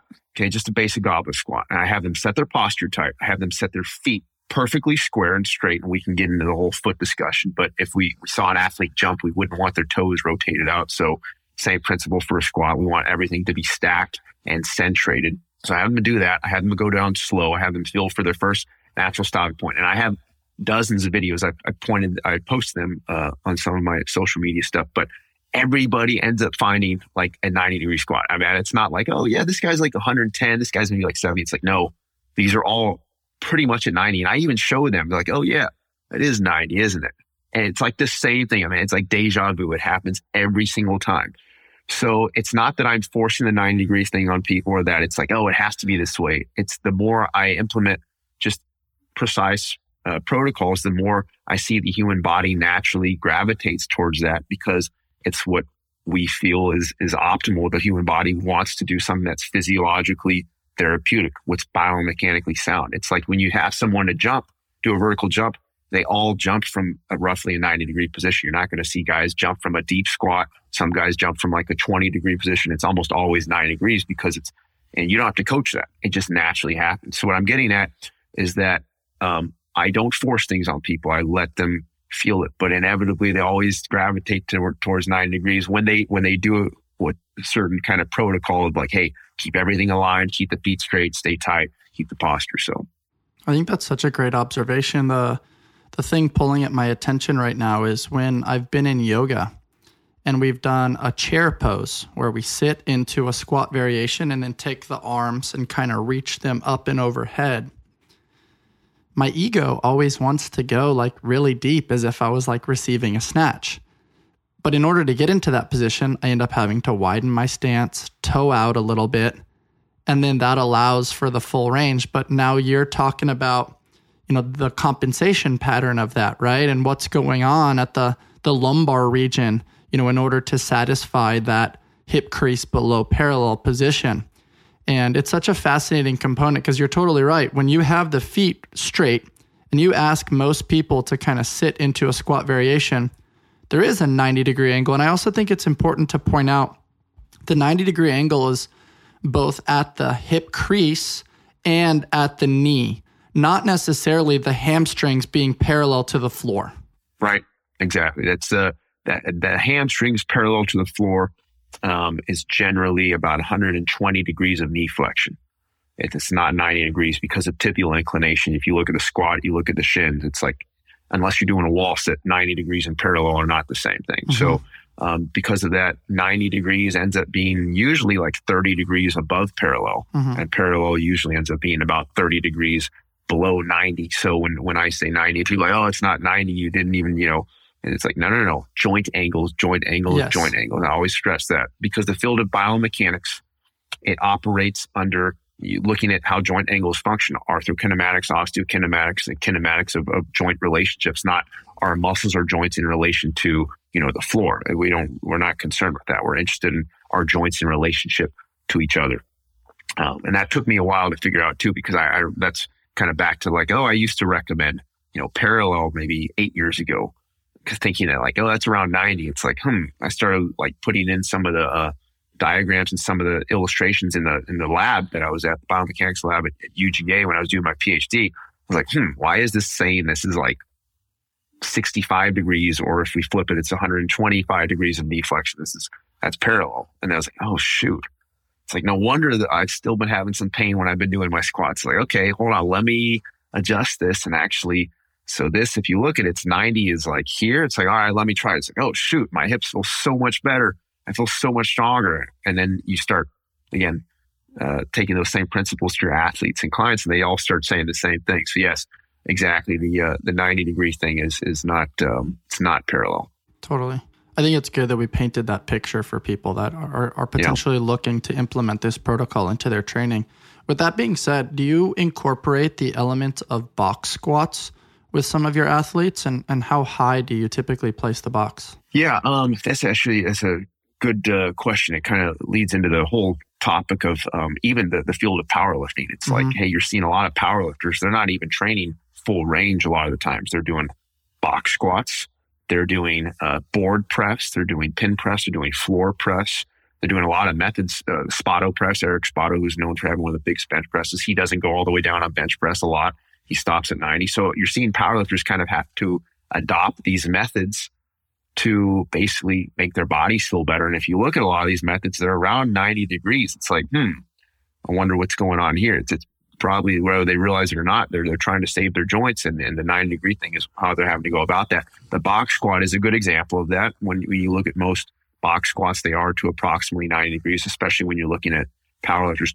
I don't use those too much. I used to use them more. I don't think it's a bad method. I don't think it's the best method because you're relying on a external object and a, a moderately arbitrary height to determine your natural stopping point. And unless you have a box that was customized for your femur and, and hip, you know, dimensions, then it may be a tiny bit above 90. It may be a little bit below 90.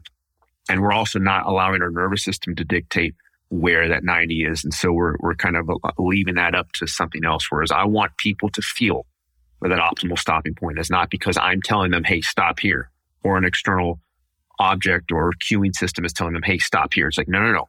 You stop where your nervous system tells you. And that's why we go slow on the eccentrics. That's why I implement the, what I refer to as the eccentric isometric protocol.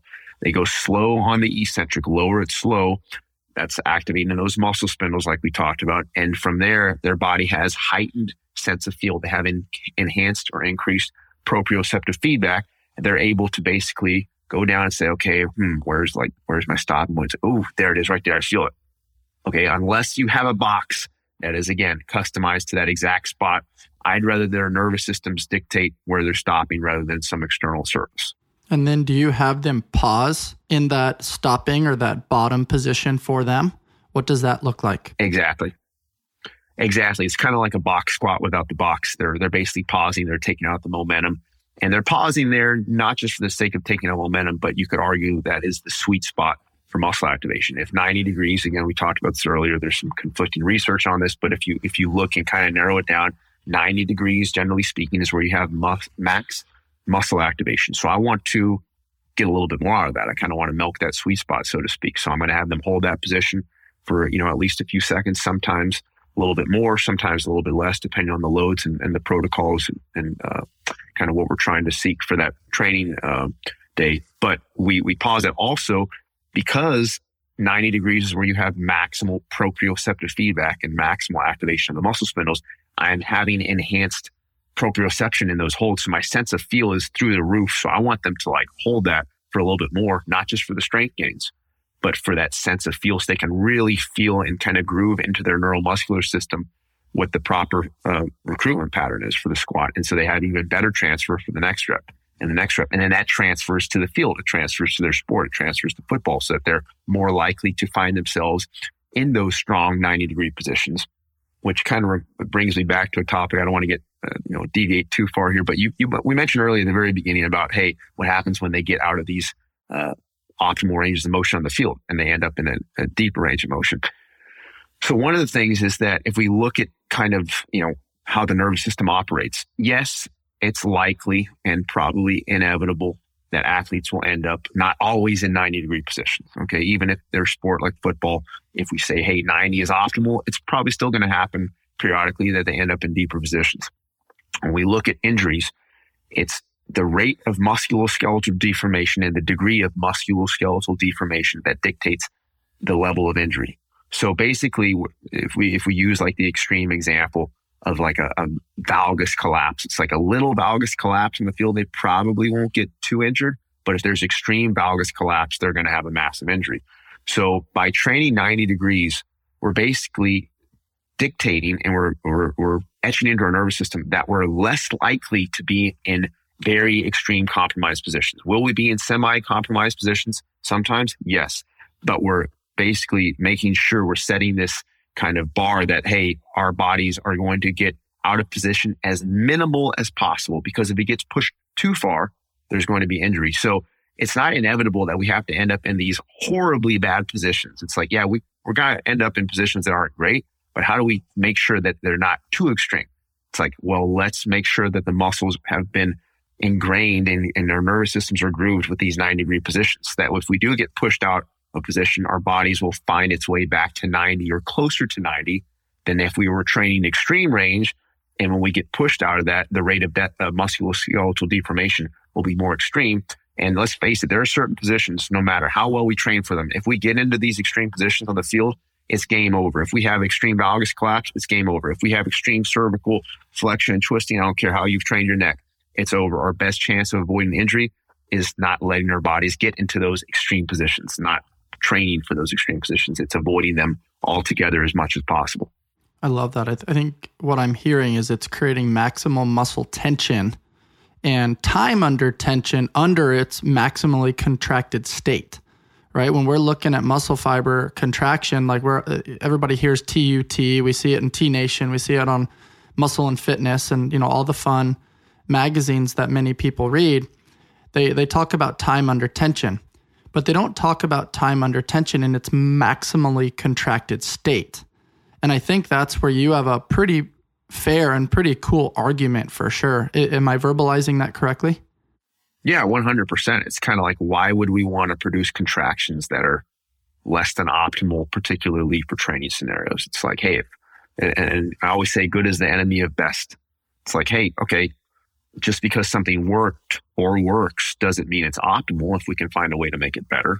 And like you said, it's not just about time under tension, but maybe optimal time under tension or maximizing time under tension. And that's what I believe the 90 degree thing does. Yeah, that's great, man. I also think time efficiency needs to be within the conversation too. When you look at, you know, people these days, everybody is an entre- entrepreneur, everybody has a brand, everybody's on the go all the time. If they're spending 30 minutes on their warm up, 30 minutes on their cool down, and not as much time in optimal muscle contractions, how much benefit are they really getting out of their workout? And when we look at the busy schedules of these high level NFL and MLB guys that you're fortunate to cross paths with, they don't have a lot of time. They're building businesses, they're doing all kinds of things with their family. They're trying to recover after their long seasons and rigorous travel schedules and games you're optimizing efficiency with these guys as well, which I think is a huge takeaway from this this philosophy. Yeah, no, that's you're exactly right. I mean, we don't have 10, 20 hours a week that we can train them. We have usually three hours if we're fortunate, you know, three days a week, an hour each time that I get to see these guys. So I have to be as efficient with the training as possible. I have to include as many kind of necessities as possible. And that's why sometimes I'll post exercises where they're kind of combining two things in one. It's like, okay, they're doing a, a shoulder press while also holding a single leg stand. It's like, hey, guess what? These athletes have enough shoulder strength. They just need shoulder health and shoulder stability, but they also need lower body stability. They also need foot and ankle activation. They need better alignment. They need better core activation. They need better motor control. It's like, okay, I'm going to program an exercise that we can save time with instead of having to give them six different exercises to target all those different elements. I can come up with one. And if they do it right, they're targeting all those elements and it's taking us two minutes rather than 20 minutes. And then we can fit in other things. We can get some of those explosive elements and we can work, you know, additional core. We can work more on the hips. We can do more single leg things. So yeah, time efficiency is huge. I love that you brought that up, Joel. Like the single leg stance. I mean, so many people will use the bicep curl as an example. Instead of just kind of standing there only intentionally thinking and, and trying to target the bicep, which probably inevitably leads to a little bit of rocking back and forth, maybe an attempt at eccentric loading. Um, but but there's not really much going else going on. You know, some people will intentionally activate, you know, butt and gut. But I think when you integrate a unilateral stance, so standing on one leg, and the intentionality around activating that glute, you talked about the importance of the feet and really pushing down the big toe. I know you're a big proponent of barefoot shoes and the Vivobarefoot or just training barefoot altogether and the importance of, you know, the foundational stance. And now you do the bicep curl, you're getting so much more benefit. And sometimes people look at that and you know they'll they'll pick it apart. Oh, he's just trying to be cute by you know standing on one leg and trying to be controversial so that he the way it's clickbait on social media. It's like no no no no no. Pause for a moment and actually critique all the, the the different things going on. There's a lot of benefit going on as well. No, exactly. I think it's it's easy to kind of look at it and be like, oh, this is gimmicky, but you you have to under you have to look at like what what are we trying to accomplish, and, and it's always about the goals, and it's also about matching the athlete to the exercise too, because there's a lot of research showing it's like, oh, well, unstable training will decrease muscle activation in the primary movers. That is true if you were to take random participants who had never trained properly. They have a very poor level of balance and stability. They have a low level of function in their feet and ankles, and you have them do a single leg stand and do a, a bicep curl they're going to get very little bicep activation out of that because the exercise is basically a mini disaster. They, are doing it terribly. They're not doing it with right form. They're probably having to drop the load by at least half just to have any semblance of control. And even still, their main goal when they're doing that, it's like, hey, I can't even balance. How am I going to do a curl? If you take an athlete who has actually built a good foundation of foot and ankle stabilization, they build a good foundation of alignment. They understand what proper posture is technique, alignment, how to uh, you know fire their feet and ankles.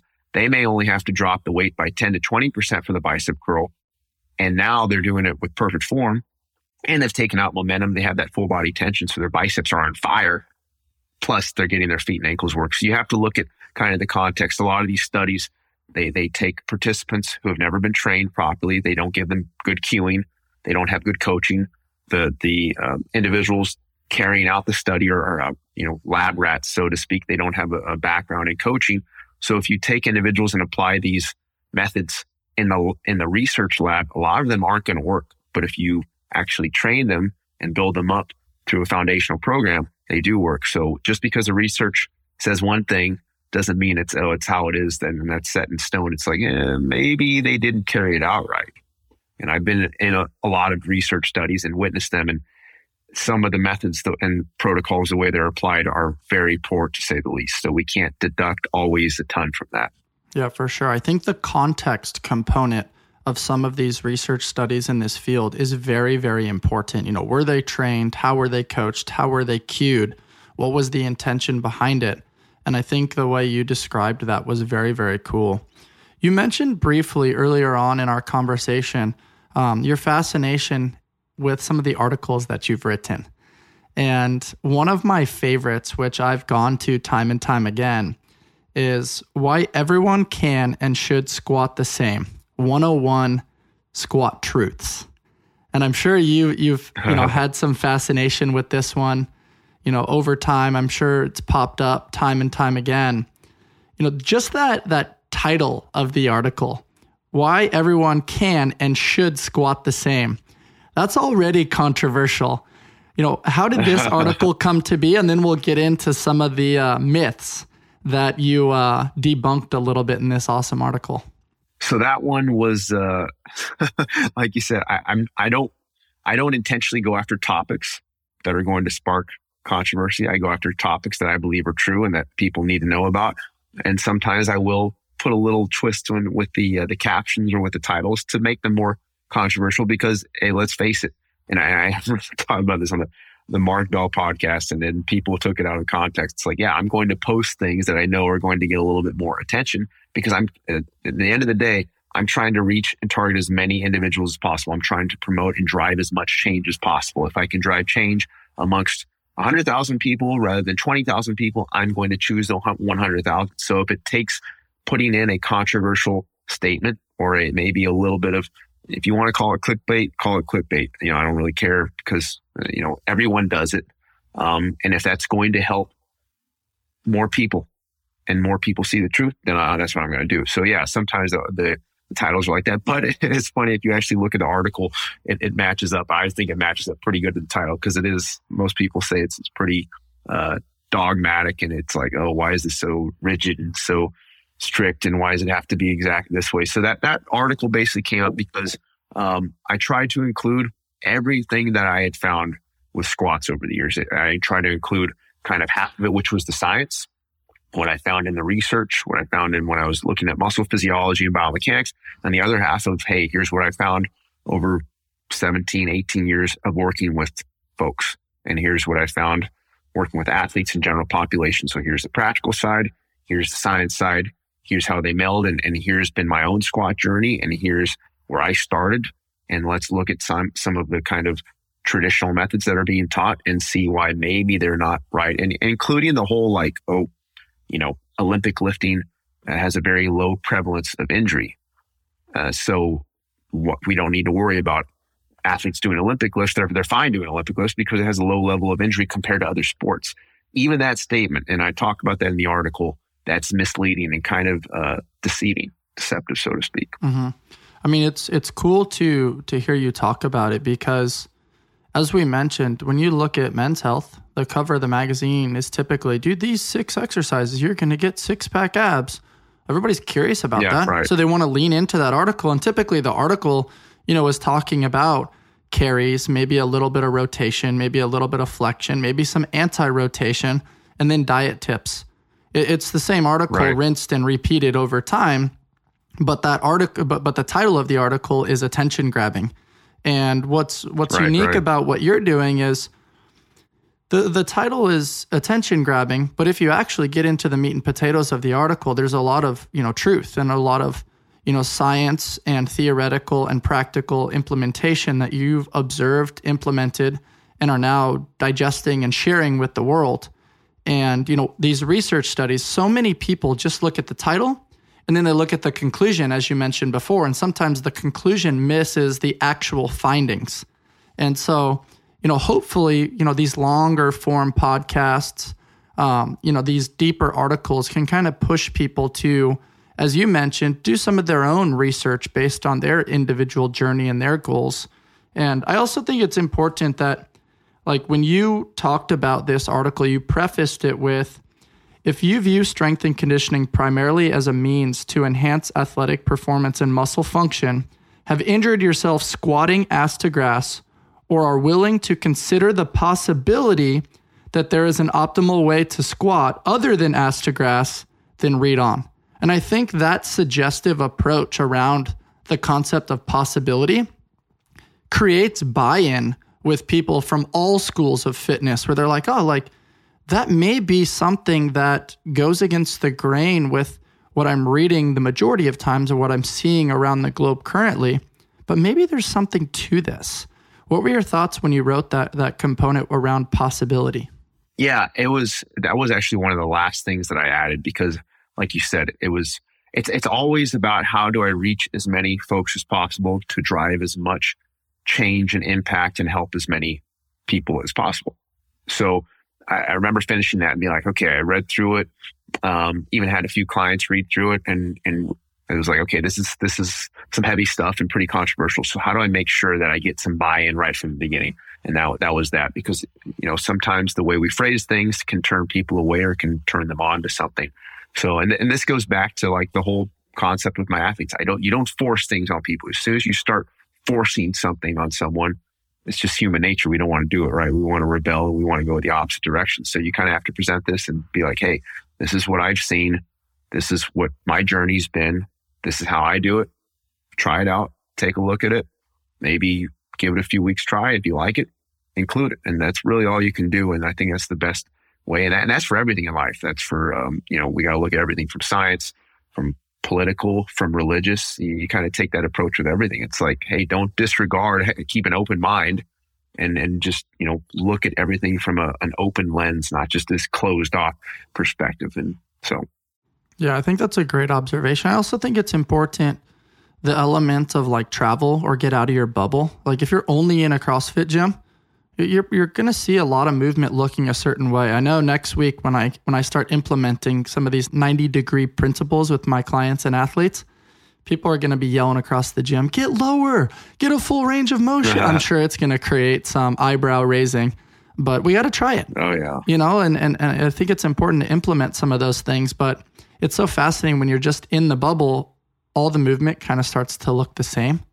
And then all of a sudden you go to a powerlifting gym and movement starts to deviate a little bit. You go to a Globo gym like a 24 hour LA Fitness and movement starts to change a little bit. And uh, I think it's cool that you're providing a different lens. I'm going to go through some of these myths that you, you went through on the article that were, were kind of fun for people, man. You ready for that? Yeah, yeah, go ahead. There's no such thing as an optimal or correct way to squat, as each person will squat differently based on their individual differences and anthropometrics. That's myth number one. That's right. I started off with that. No warming up there. I started off pretty, uh, pretty heavy. No, you just threw everybody in the ocean, and now everybody is leaning yeah, yeah, yeah, into their listening of this episode. exactly, exactly. No, okay. So for that one, um, you know, we often are taught like, hey, well, for this person, the squat will look this way.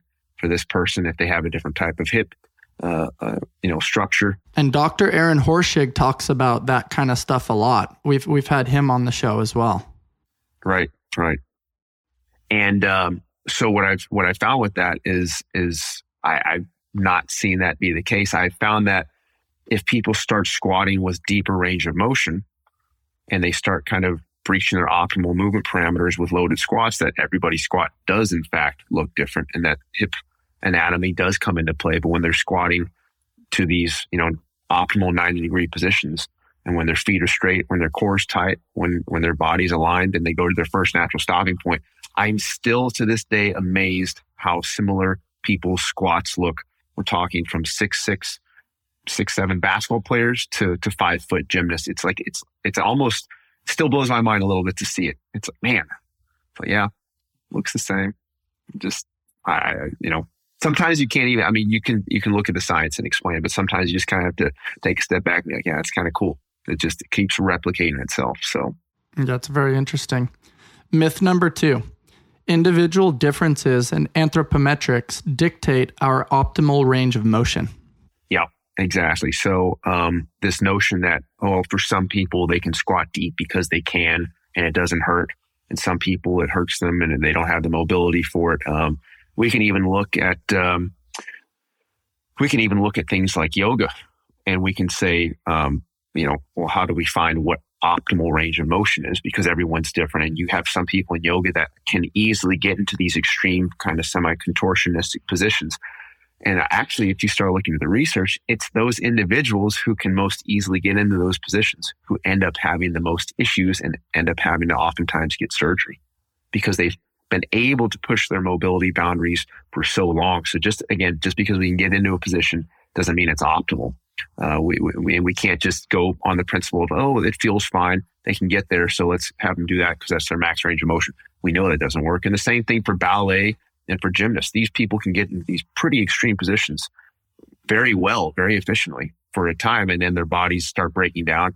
So we know that this kind of um, optimal range of mo- or max range of motion, everyone's different. And just go to your you know, deepest range of motion. That that doesn't always work, and it actually doesn't work. So we have to have more precise boundaries. We can't just say oh, it's different for this guy, different for this person. The field of biomechanics is based on a principle of hey, there is a proper way to move on pretty much each movement, whether it's sprinting, whether it's throwing, whether it's hitting. It can be a little individual differences, but those individual differences are much, much more subtle than what we've commonly thought.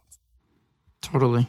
It's also interesting when you look at like excessive range of motion, it typically correlates with excessive inflammation. Mm, exactly. Exactly. And that inflammation we talked about earlier, inflammation drives a lot of diseases. Mm-hmm. So this is this is one of the things. This is one of the things I talk about in my book, and it's a topic that I, I don't even feel incredibly confident to discuss because it's so in depth. I remember when I was doing my research on uh, cytokines and myokines and all this stuff with inflammation in muscles. It's such a deep topic. It, it, researchers spend their their entire lifetime looking at one myokine, and it's a it's a cytokine released by muscles. But it's such a deep topic. But we just know that hey, muscle function, muscle health can determine whether or not we we are releasing pro-inflammatory myokines or anti-inflammatory myokines, and whether or not our muscles are healthy and whether or not they're producing this chronic and, and systemic inflammation response, particularly because we have skeletal muscle that runs our entire body. Once again, it's an endocrine organ, the largest endocrine organ of the body. Dude, that's a huge takeaway from today's episode. I did not know that. And I think that's really important for people to take away with their, their overall health and whatnot. This next myth is a is a big one. We hear this one a lot in the world of CrossFit, which is each human should squat as deep as they can using a pain-free range of motion. Yeah, that's uh that's that's the one that I kind of was just alluding to. It's it's the one that basically everybody starts off with, and everybody who starts squatting, for the most part, and they start squatting deep. Um, most of them are pretty they're pretty okay, especially if they're young and they're apparently healthy. They, they don't usually start off with, uh, you know, pain and injuries. But let's face it, everyone at some point in their squat journey, that same range of motion, that same technique they used to use, inevitably starts producing pain and they start to have issues with it. And that's kind of even going back to how I used to squat. I used to squat deep. It's like, yeah, I was able to do that for six, seven years until I couldn't. And so just because your body can seemingly get into a specific position uh, at the time with no apparent issues doesn't mean it won't cause issues in the long run. And that's, it's just like I think I talked about in that article. It's just like smoking. Smoking, a lot of people can do it for years, no apparent health issues, no ramifications, but eventually it catches up to everyone, whether it's in two months or two years or two decades. And it impacts their, not just, you know, their health, but their quality of life too. And that's uh, same for movement. Mm-hmm. This next one's really interesting. I think in the last few years we've we've seen a really big growth and onset of FRC, functional range conditioning. We've heard different forms of ELDOAs, um, and there, there's lots of different quality arguments on, on in those realms as well. But it's maximizing mobility and range of motion is vital for performance and function. That's basically when we go back and look at anything that's physiology related. There is never I don't want to say never, but there's rarely any type of physiological element that we want maximal of anything. It's always an optimal level. That's for biochemical. That's for endocrine function. That's for hormones. We never want too much of any one thing. Too much testosterone, too much cortisol, too little cortisol, too much of anything. Uh, same thing with range of motion. Same thing with that myofilament overlap.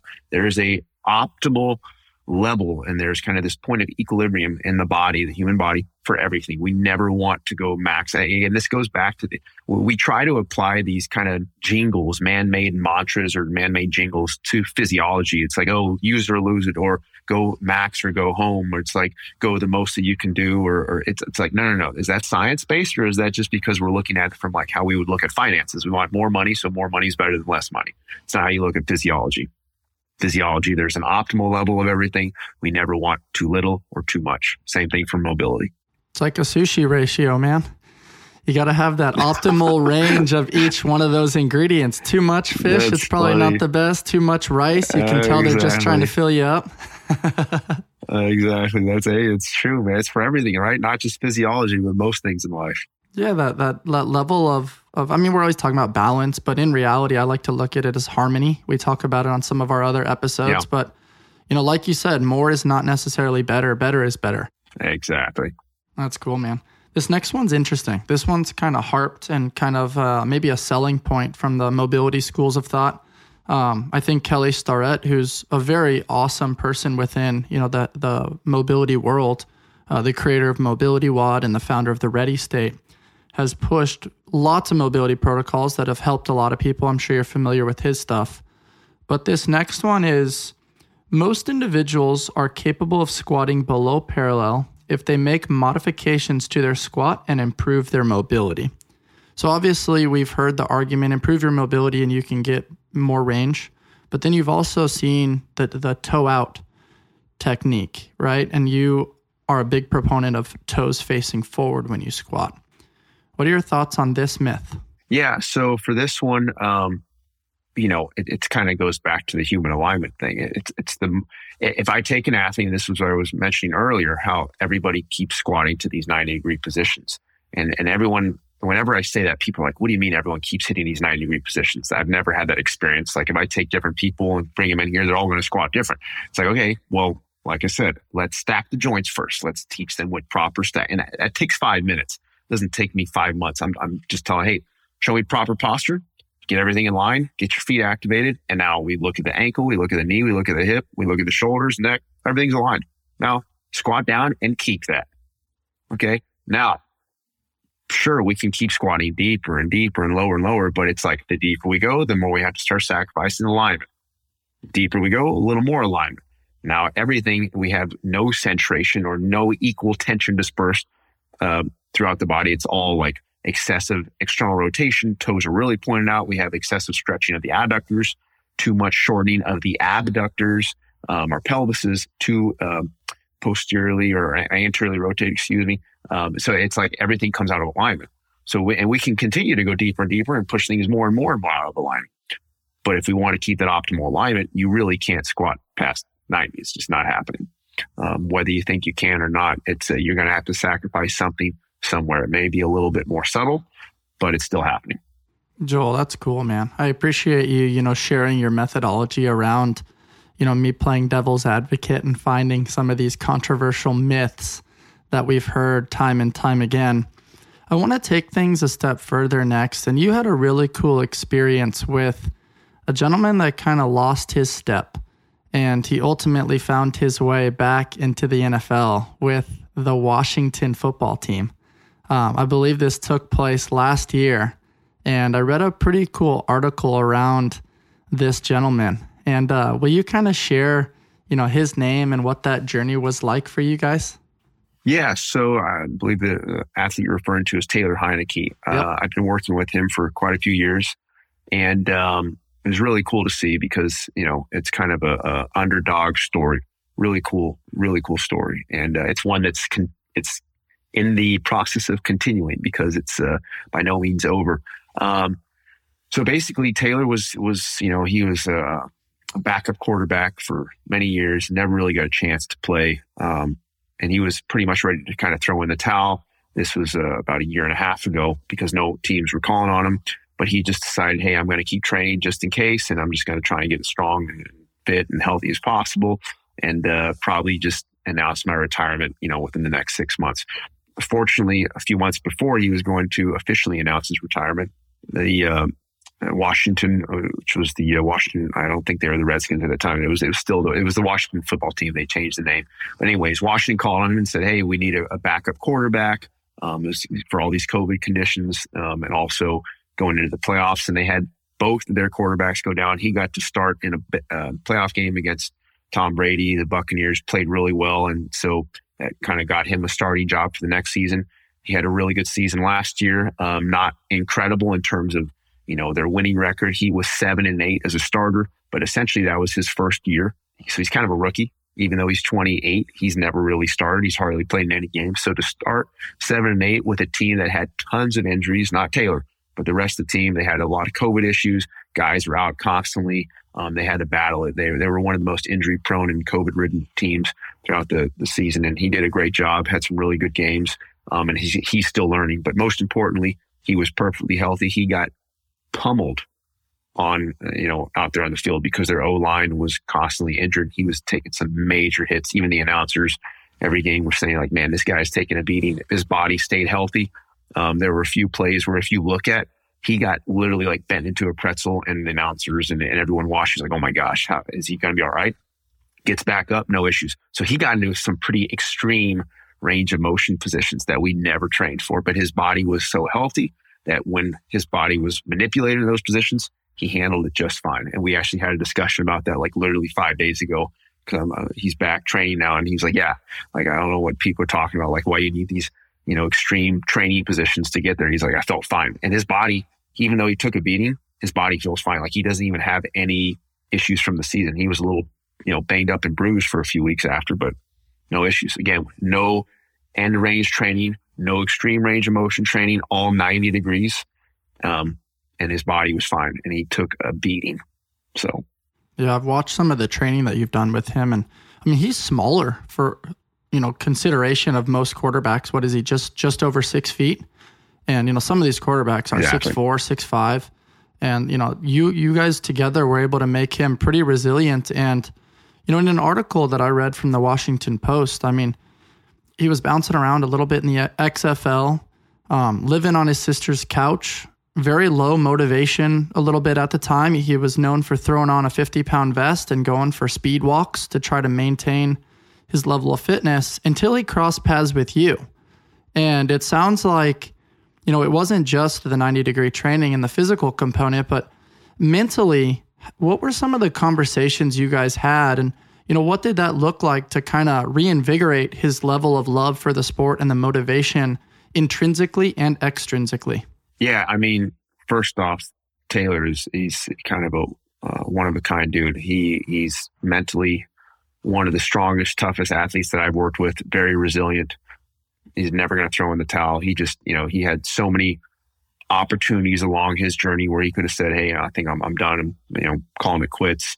Um, could have easily gotten down and he just continued to kind of fight and push mentally. But also, you could see that even with his training, like he he would just go 100%. He would always give it everything that he had, and that was really cool to see. So that and mentality, that not giving up mentality, that kind of dog mentality of hey, I'm just I'm just going to keep fighting, keep fighting. Um, it's it's it was huge to see, and huge for other athletes who I train and other athletes I don't train, quite honestly, to see that. It's kind of a, a motivational, inspirational story to see, and it's inspirational even for me as a, as a trainer and coach to to see that happen. Um, but yeah, that level, that level of mental toughness that he has and that grit to just keep fighting and kind of like, hey, it was a one in 100 shot that he was ever going to get a chance to start. But guess what? He stayed ready and it happened. I've seen other athletes who had greater chance of starting and getting a, a position who basically said, eh, I'm probably not, nothing's going to happen. I'm going to throw in the towel. Sure enough, a few months later, they get a call hey, come down to the team. We want to see you work out. Say, oh, shoot, I haven't been working out. Like, oh, well, you just blew your chance. That was it. If you stay ready, Taylor, you don't have to get ready. Exactly. So Taylor stayed ready constantly, and his, you know, he was down at the, you know, bottom as low as you could get. Like you said, sleeping on his sister's couch. Not he was in the XFL, but not even starting. And so the guy went from as, as low as you could go, really, in the football arena to going pretty high, and he's still going to continue to uh, improve. And, and, I believe he's got many years left in the NFL, and he's got to just keep getting better and better. As totally. This is just his really his first year. And also, just from a lifestyle component, you know, maybe it's changed, but that article referenced that he signed an eight million dollar contract. And so when you look oh, yeah. at just like you know, not just personal well being and physical performance, but setting somebody up for life, right? That has to be you know not only feel good for him. I mean, he's living it, but also feel good for you in the sense that, you know, there was a little bit of a co pilot element to what you provided for him and, you know, integrating this roadmap a little bit of like, hey, eh, we can get you there. And I think that level of hope and that level of, um, you know, positivity can really help a lot of people out there within their journey. Definitely. And, and the strength training, um, I always say I can tell a lot about someone by how they train. And you really can. And people that are successful in life, if you watch them train, they have a pretty cool mentality when they when they hit the, the weight room and when they go about their training. And people who are maybe not as successful, maybe a little bit more lazy, maybe not quite as on top of things professionally. When you look at them train, it, it shows. So um, it's kind of cool. And that, that was kind of how it was for Taylor. You watch him train, it's like, man, this guy is an animal. He is set up to be successful. He just needs the opportunity, you know, and finally after you know, being in the league for seven years, he finally got the opportunity. And so that's for that's for everyone in life. Um, and you never know how one little scenario, staying ready, can impact the rest of your life.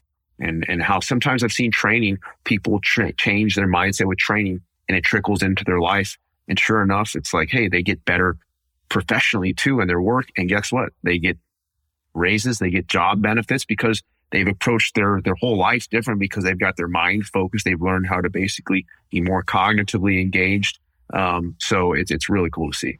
That's why one of my favorite lines on this podcast, and people make fun of me because I say it every episode, is "How you do anything is how you do everything." You know, I was going to say that. Uh, one of my clients uh, was telling me that, that that the other day. I was I was going to say that. It's a great that's a great line. Great it's line. It's just so applicable, man, and you know, you're working with a ton of other NFL guys to flip the script a little bit. A guy that's not so much of an underdog. We talk about Jadeveon Clowney, and uh, mm. I mean, he's a monster. He's a stud. You train him obviously a little bit differently than you would, you know, Taylor. Like, what what does that kind of look like in the implementation of, you know, somebody that has so much size and athleticism? Yeah. So for someone like him, um, he's had so many bumps and bruises and so many injuries uh, throughout his career, and his his issue has been could he stay healthy? So that was that was the goal for him. It was it's not hey let's pour a lot of weight on him. He's already really strong. He's got a lot of muscularity. He's a he's a very gifted uh, athlete. Has a lot of God given talent, and so it, I just had to base nothing huge, but he had some issues with his hips and and knees, and we had to get him feeling healthy. So that's what we were after. And again, applying the 90 degree principles, but maybe not with traditional heavy barbell squats or heavy deadlifts, but maybe more single leg squats or kickstand squats or different types of eyes closed goblet squats. Um, just things that are a little bit more therapeutic and less uh, loading to the tissues and to the joints. But yeah, he's he's a really cool guy, great guy too. Um, great mentality. He's actually not not really a diva. Uh, whereas you know you got a lot of guys in his place who've had the type of success and notoriety as him, and they are divas. He's he's a great guy. That's interesting. You've done some cool cross patterning with him, where you set him up in like a renegade row position, and then lift one leg and do a unilateral row to that 90 degree angle from the floor. And there's so much great core activation and you know humility associated with that. You can also load it pretty heavy if you if you want to, and it's in such a safe, low risk modality.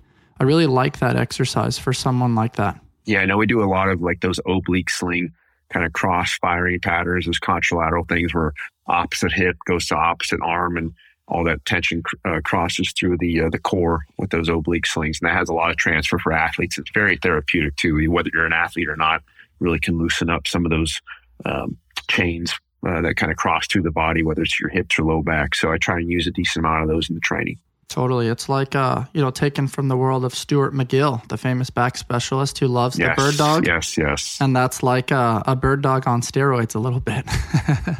exactly. Exactly. No, Stuart McGill stuff is great. I've got a lot of uh, inspiration and ideas from, from his, his methods. That's cool, man. You mentioned uh, some of these guys that you're working with, you know, they come in, um, you, they are going to be a little bit of divas. They're paid a lot of money they're really talented. They probably have an element of entitlement with so many sponsors and, you know, hanger honors and people around them all the time, uh, which also comes with ego.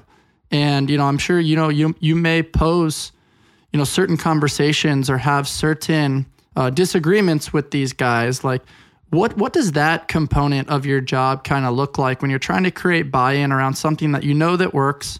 It's worked with some really high level guys. It works with recreational people but these guys are coming in with ego and with maybe a little bit of a closed-minded mentality because what they've done has worked so far.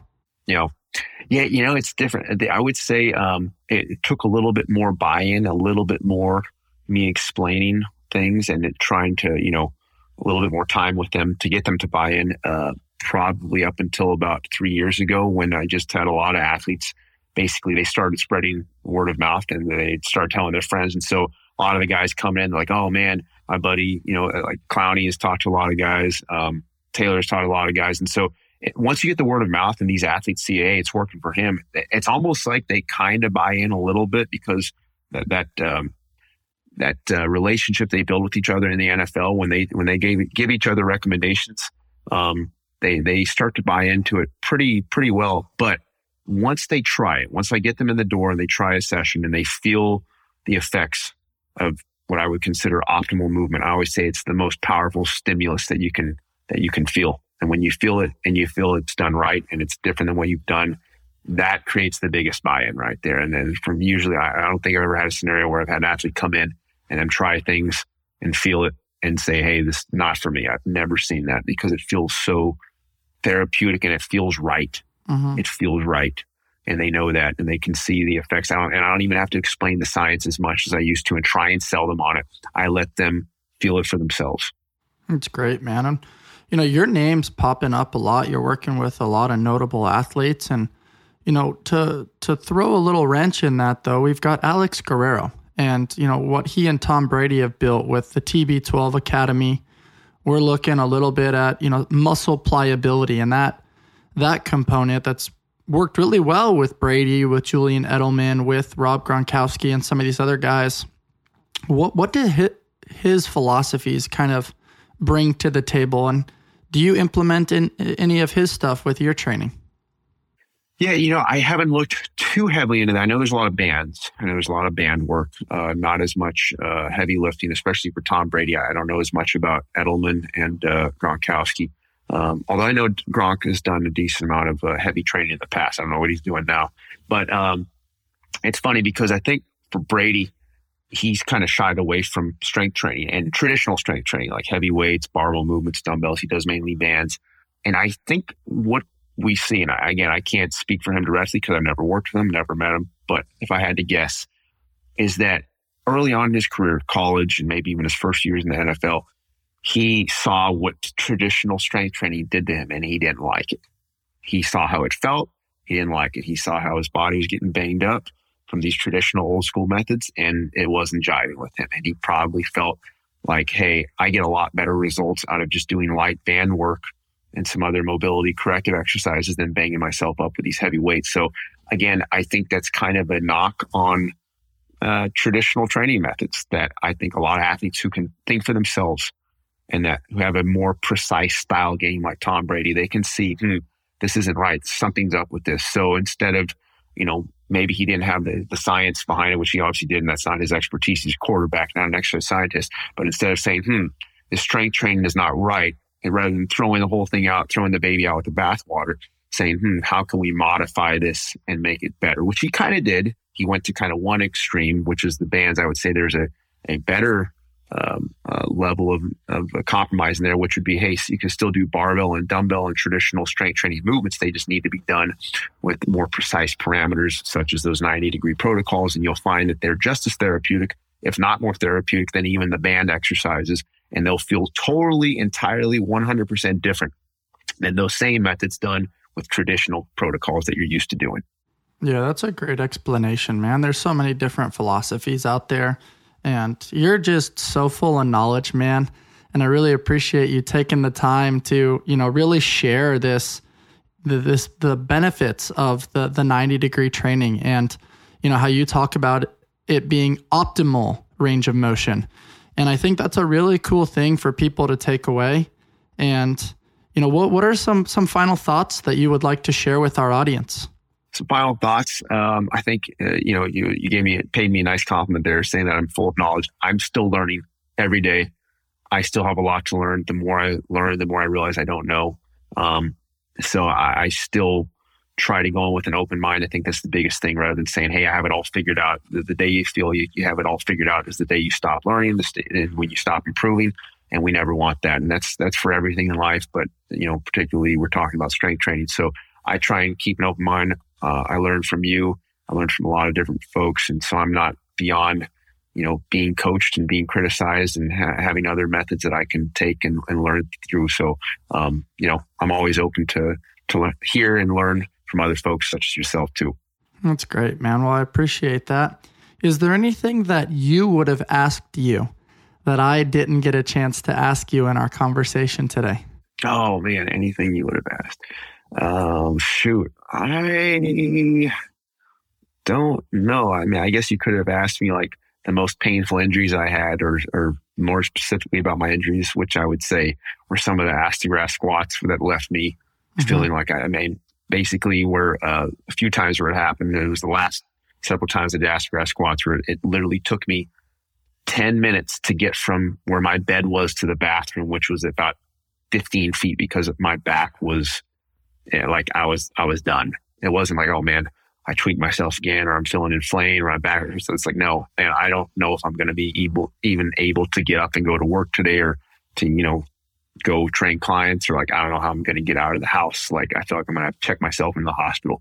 It happened to me multiple times. And that was, uh, it was an eye opener for me. I look at every injury as a blessing in disguise because it opened my eyes to see things for what they were. And I had to kind of learn how to deal with that. And so those injuries were always a great learning experience. I honestly wouldn't have them any other way. They sucked at the time, but best learning experiences you can have. Yeah, I'm right there with you, man. I mean, that's part of the movement exploration of any high level coach is, you know, having the vulnerability to try it and you screw it up a few times along the way and it's not funny fun or funny when you're in it but it definitely leads to some some growth and some learning opportunities.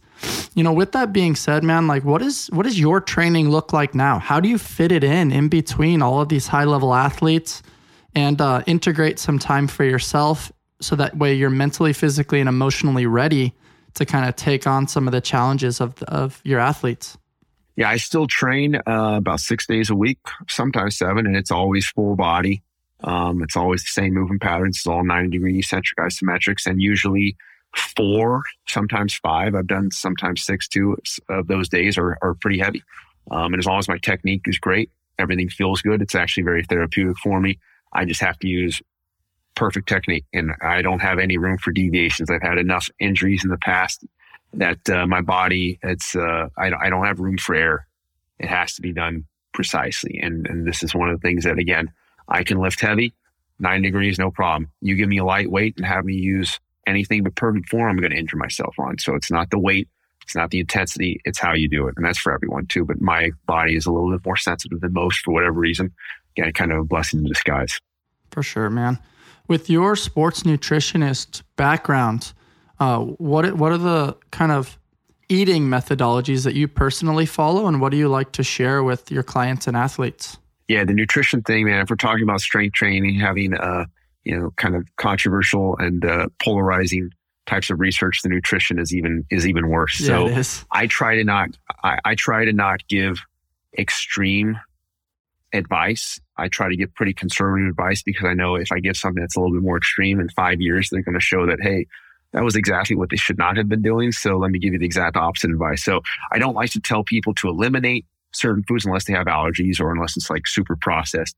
I think you can include most natural foods, most naturally occurring healthy foods, whether it's, you know, uh, healthy carbs, you know, yams, rice, sweet potatoes, quinoa, uh, some vegetables or some fruits, vegetables, uh, meats, um, you know, as long as you do it and you do everything in moderation, I don't think there's the need to have to eliminate certain things. I think once you start going down the elimination diet, of natural foods, naturally occurring foods, to me, I don't know, it's a little bit dicey. But uh, again, the nutrition thing, I'm always, uh, I'm careful to, to go into that topic because I know there's so many different ends of, of what you can talk about with that and uh, how it's going to change in a few months or a few years. So I, non uh, extreme views is, is what I take with the, with the nutrition. Cool, pretty man. conservative, pretty sound approach. Awesome. Uh, tell us a little bit about your book, Movement Redefined. Yep. Um, so, Movement Redefined is kind of my life's work. It, it, details everything from my journey starting off when I was even, you know, started lifting when I was 14, 15, 16 to 18 when I started my undergrad, started training people, the issues I had in my body, the issues my clients had, kind of documenting some of those and, and how I found my way to this 90 degree thing. And it wasn't just like one big step. It was a very gradual process. It lays out my journey, but it also lays out a lot of the science, a lot of the science. Um, you know, everything from, you know, the, the muscles being an endocrine organ and how important it is to have healthy muscles that are producing and releasing healthy myokines and cytokine function. Um, and everything from the research and studies done on biomechanics, uh, neuromuscular physiology and muscle spindles, motor learning, motor control, uh, structural muscle physiology, hormones, all that. And it just kind of lays it out step by step. It's over 600 pages. Like I said, it took me over eight, eight years to write several hundred research studies that I looked at that are included in there. Um, and uh, as well as my personal journey and as well as some anecdotal stuff mixed in kind of food for thought. Um, so it, it, illustrations, pictures, I tried to make that, you know, as all inclusive as possible. It's, it's kind of like the roadmap to how I got to where I am and you know people can read it and take away what they want from it. So it's definitely something i recommend if people want to know as much about my methods as possible and how i got there. That's great joel. Thank you so much man. I feel like i took pages of notes. There's lots of amazing nuggets for our community to learn. Um, where can people find you? Yeah my uh, my website is advancedhumanperformance.com um, if you go to uh, if you go there, you can find all the the links to everything else from all hundreds of free articles, different programs, different training programs, the book Movement Redefined. Also links to the social media channels, Instagram. I think it's just Dr. Joel Seedman. Um, same thing on uh, YouTube. Twitter. Uh, I'm on TikTok, unfortunately, uh, but it's it's on there too. So yeah, it's all the all the links are, are on there at advancedhumanperformance.com. That's great, man. And I'd love for people, I'd love to point them towards your Instagram, man. Some of the stuff that you put up is is so cool. I'm definitely going to be stealing some of that stuff in these coming weeks and kind of playing with it. I'll give you shout outs when when we're going through some of this exploration. and uh I appreciate nice. you spending time with us, man. I look forward to crossing paths. I'm glad we were able to get you on now because I have a feeling you're going to be on Rogan here soon, and then your world's going to change. No, no, I appreciate that, man. Thank, thank you so much. It was an honor, a privilege to be on here. It was great, great chatting with you. Thank you. Awesome, man. Got to give a quick shout out to the knees over toes guy too, Ben Patrick. I'm calling you out. I'd love to have a conversation with you. If you guys enjoyed my conversation today with Dr. Joel Seedman, please rate, review, subscribe, and share with your friends. And as always, Stay on the hunt for who you've not yet become. Till next time. I'd like to take a brief moment to give a shout out to our supporters over at Invictus Athlete. CrossFit Invictus is hosting a master's camp from February 4th through 6th, 2022. The camp is designed specifically for the master's athlete with hands on coaching and programming from owner and founder CJ Martin and Nicole Cripps. Our camp will touch on a variety of training aspects all designed to help our Masters athletes learn, perform, and recover at their very best. This will be a great way to get ready for the 2022 CrossFit Open and develop your skills with our dedicated Invictus Masters community. Reserve your spot now through, through the CrossFit Invictus website, crossfitinvictus.com.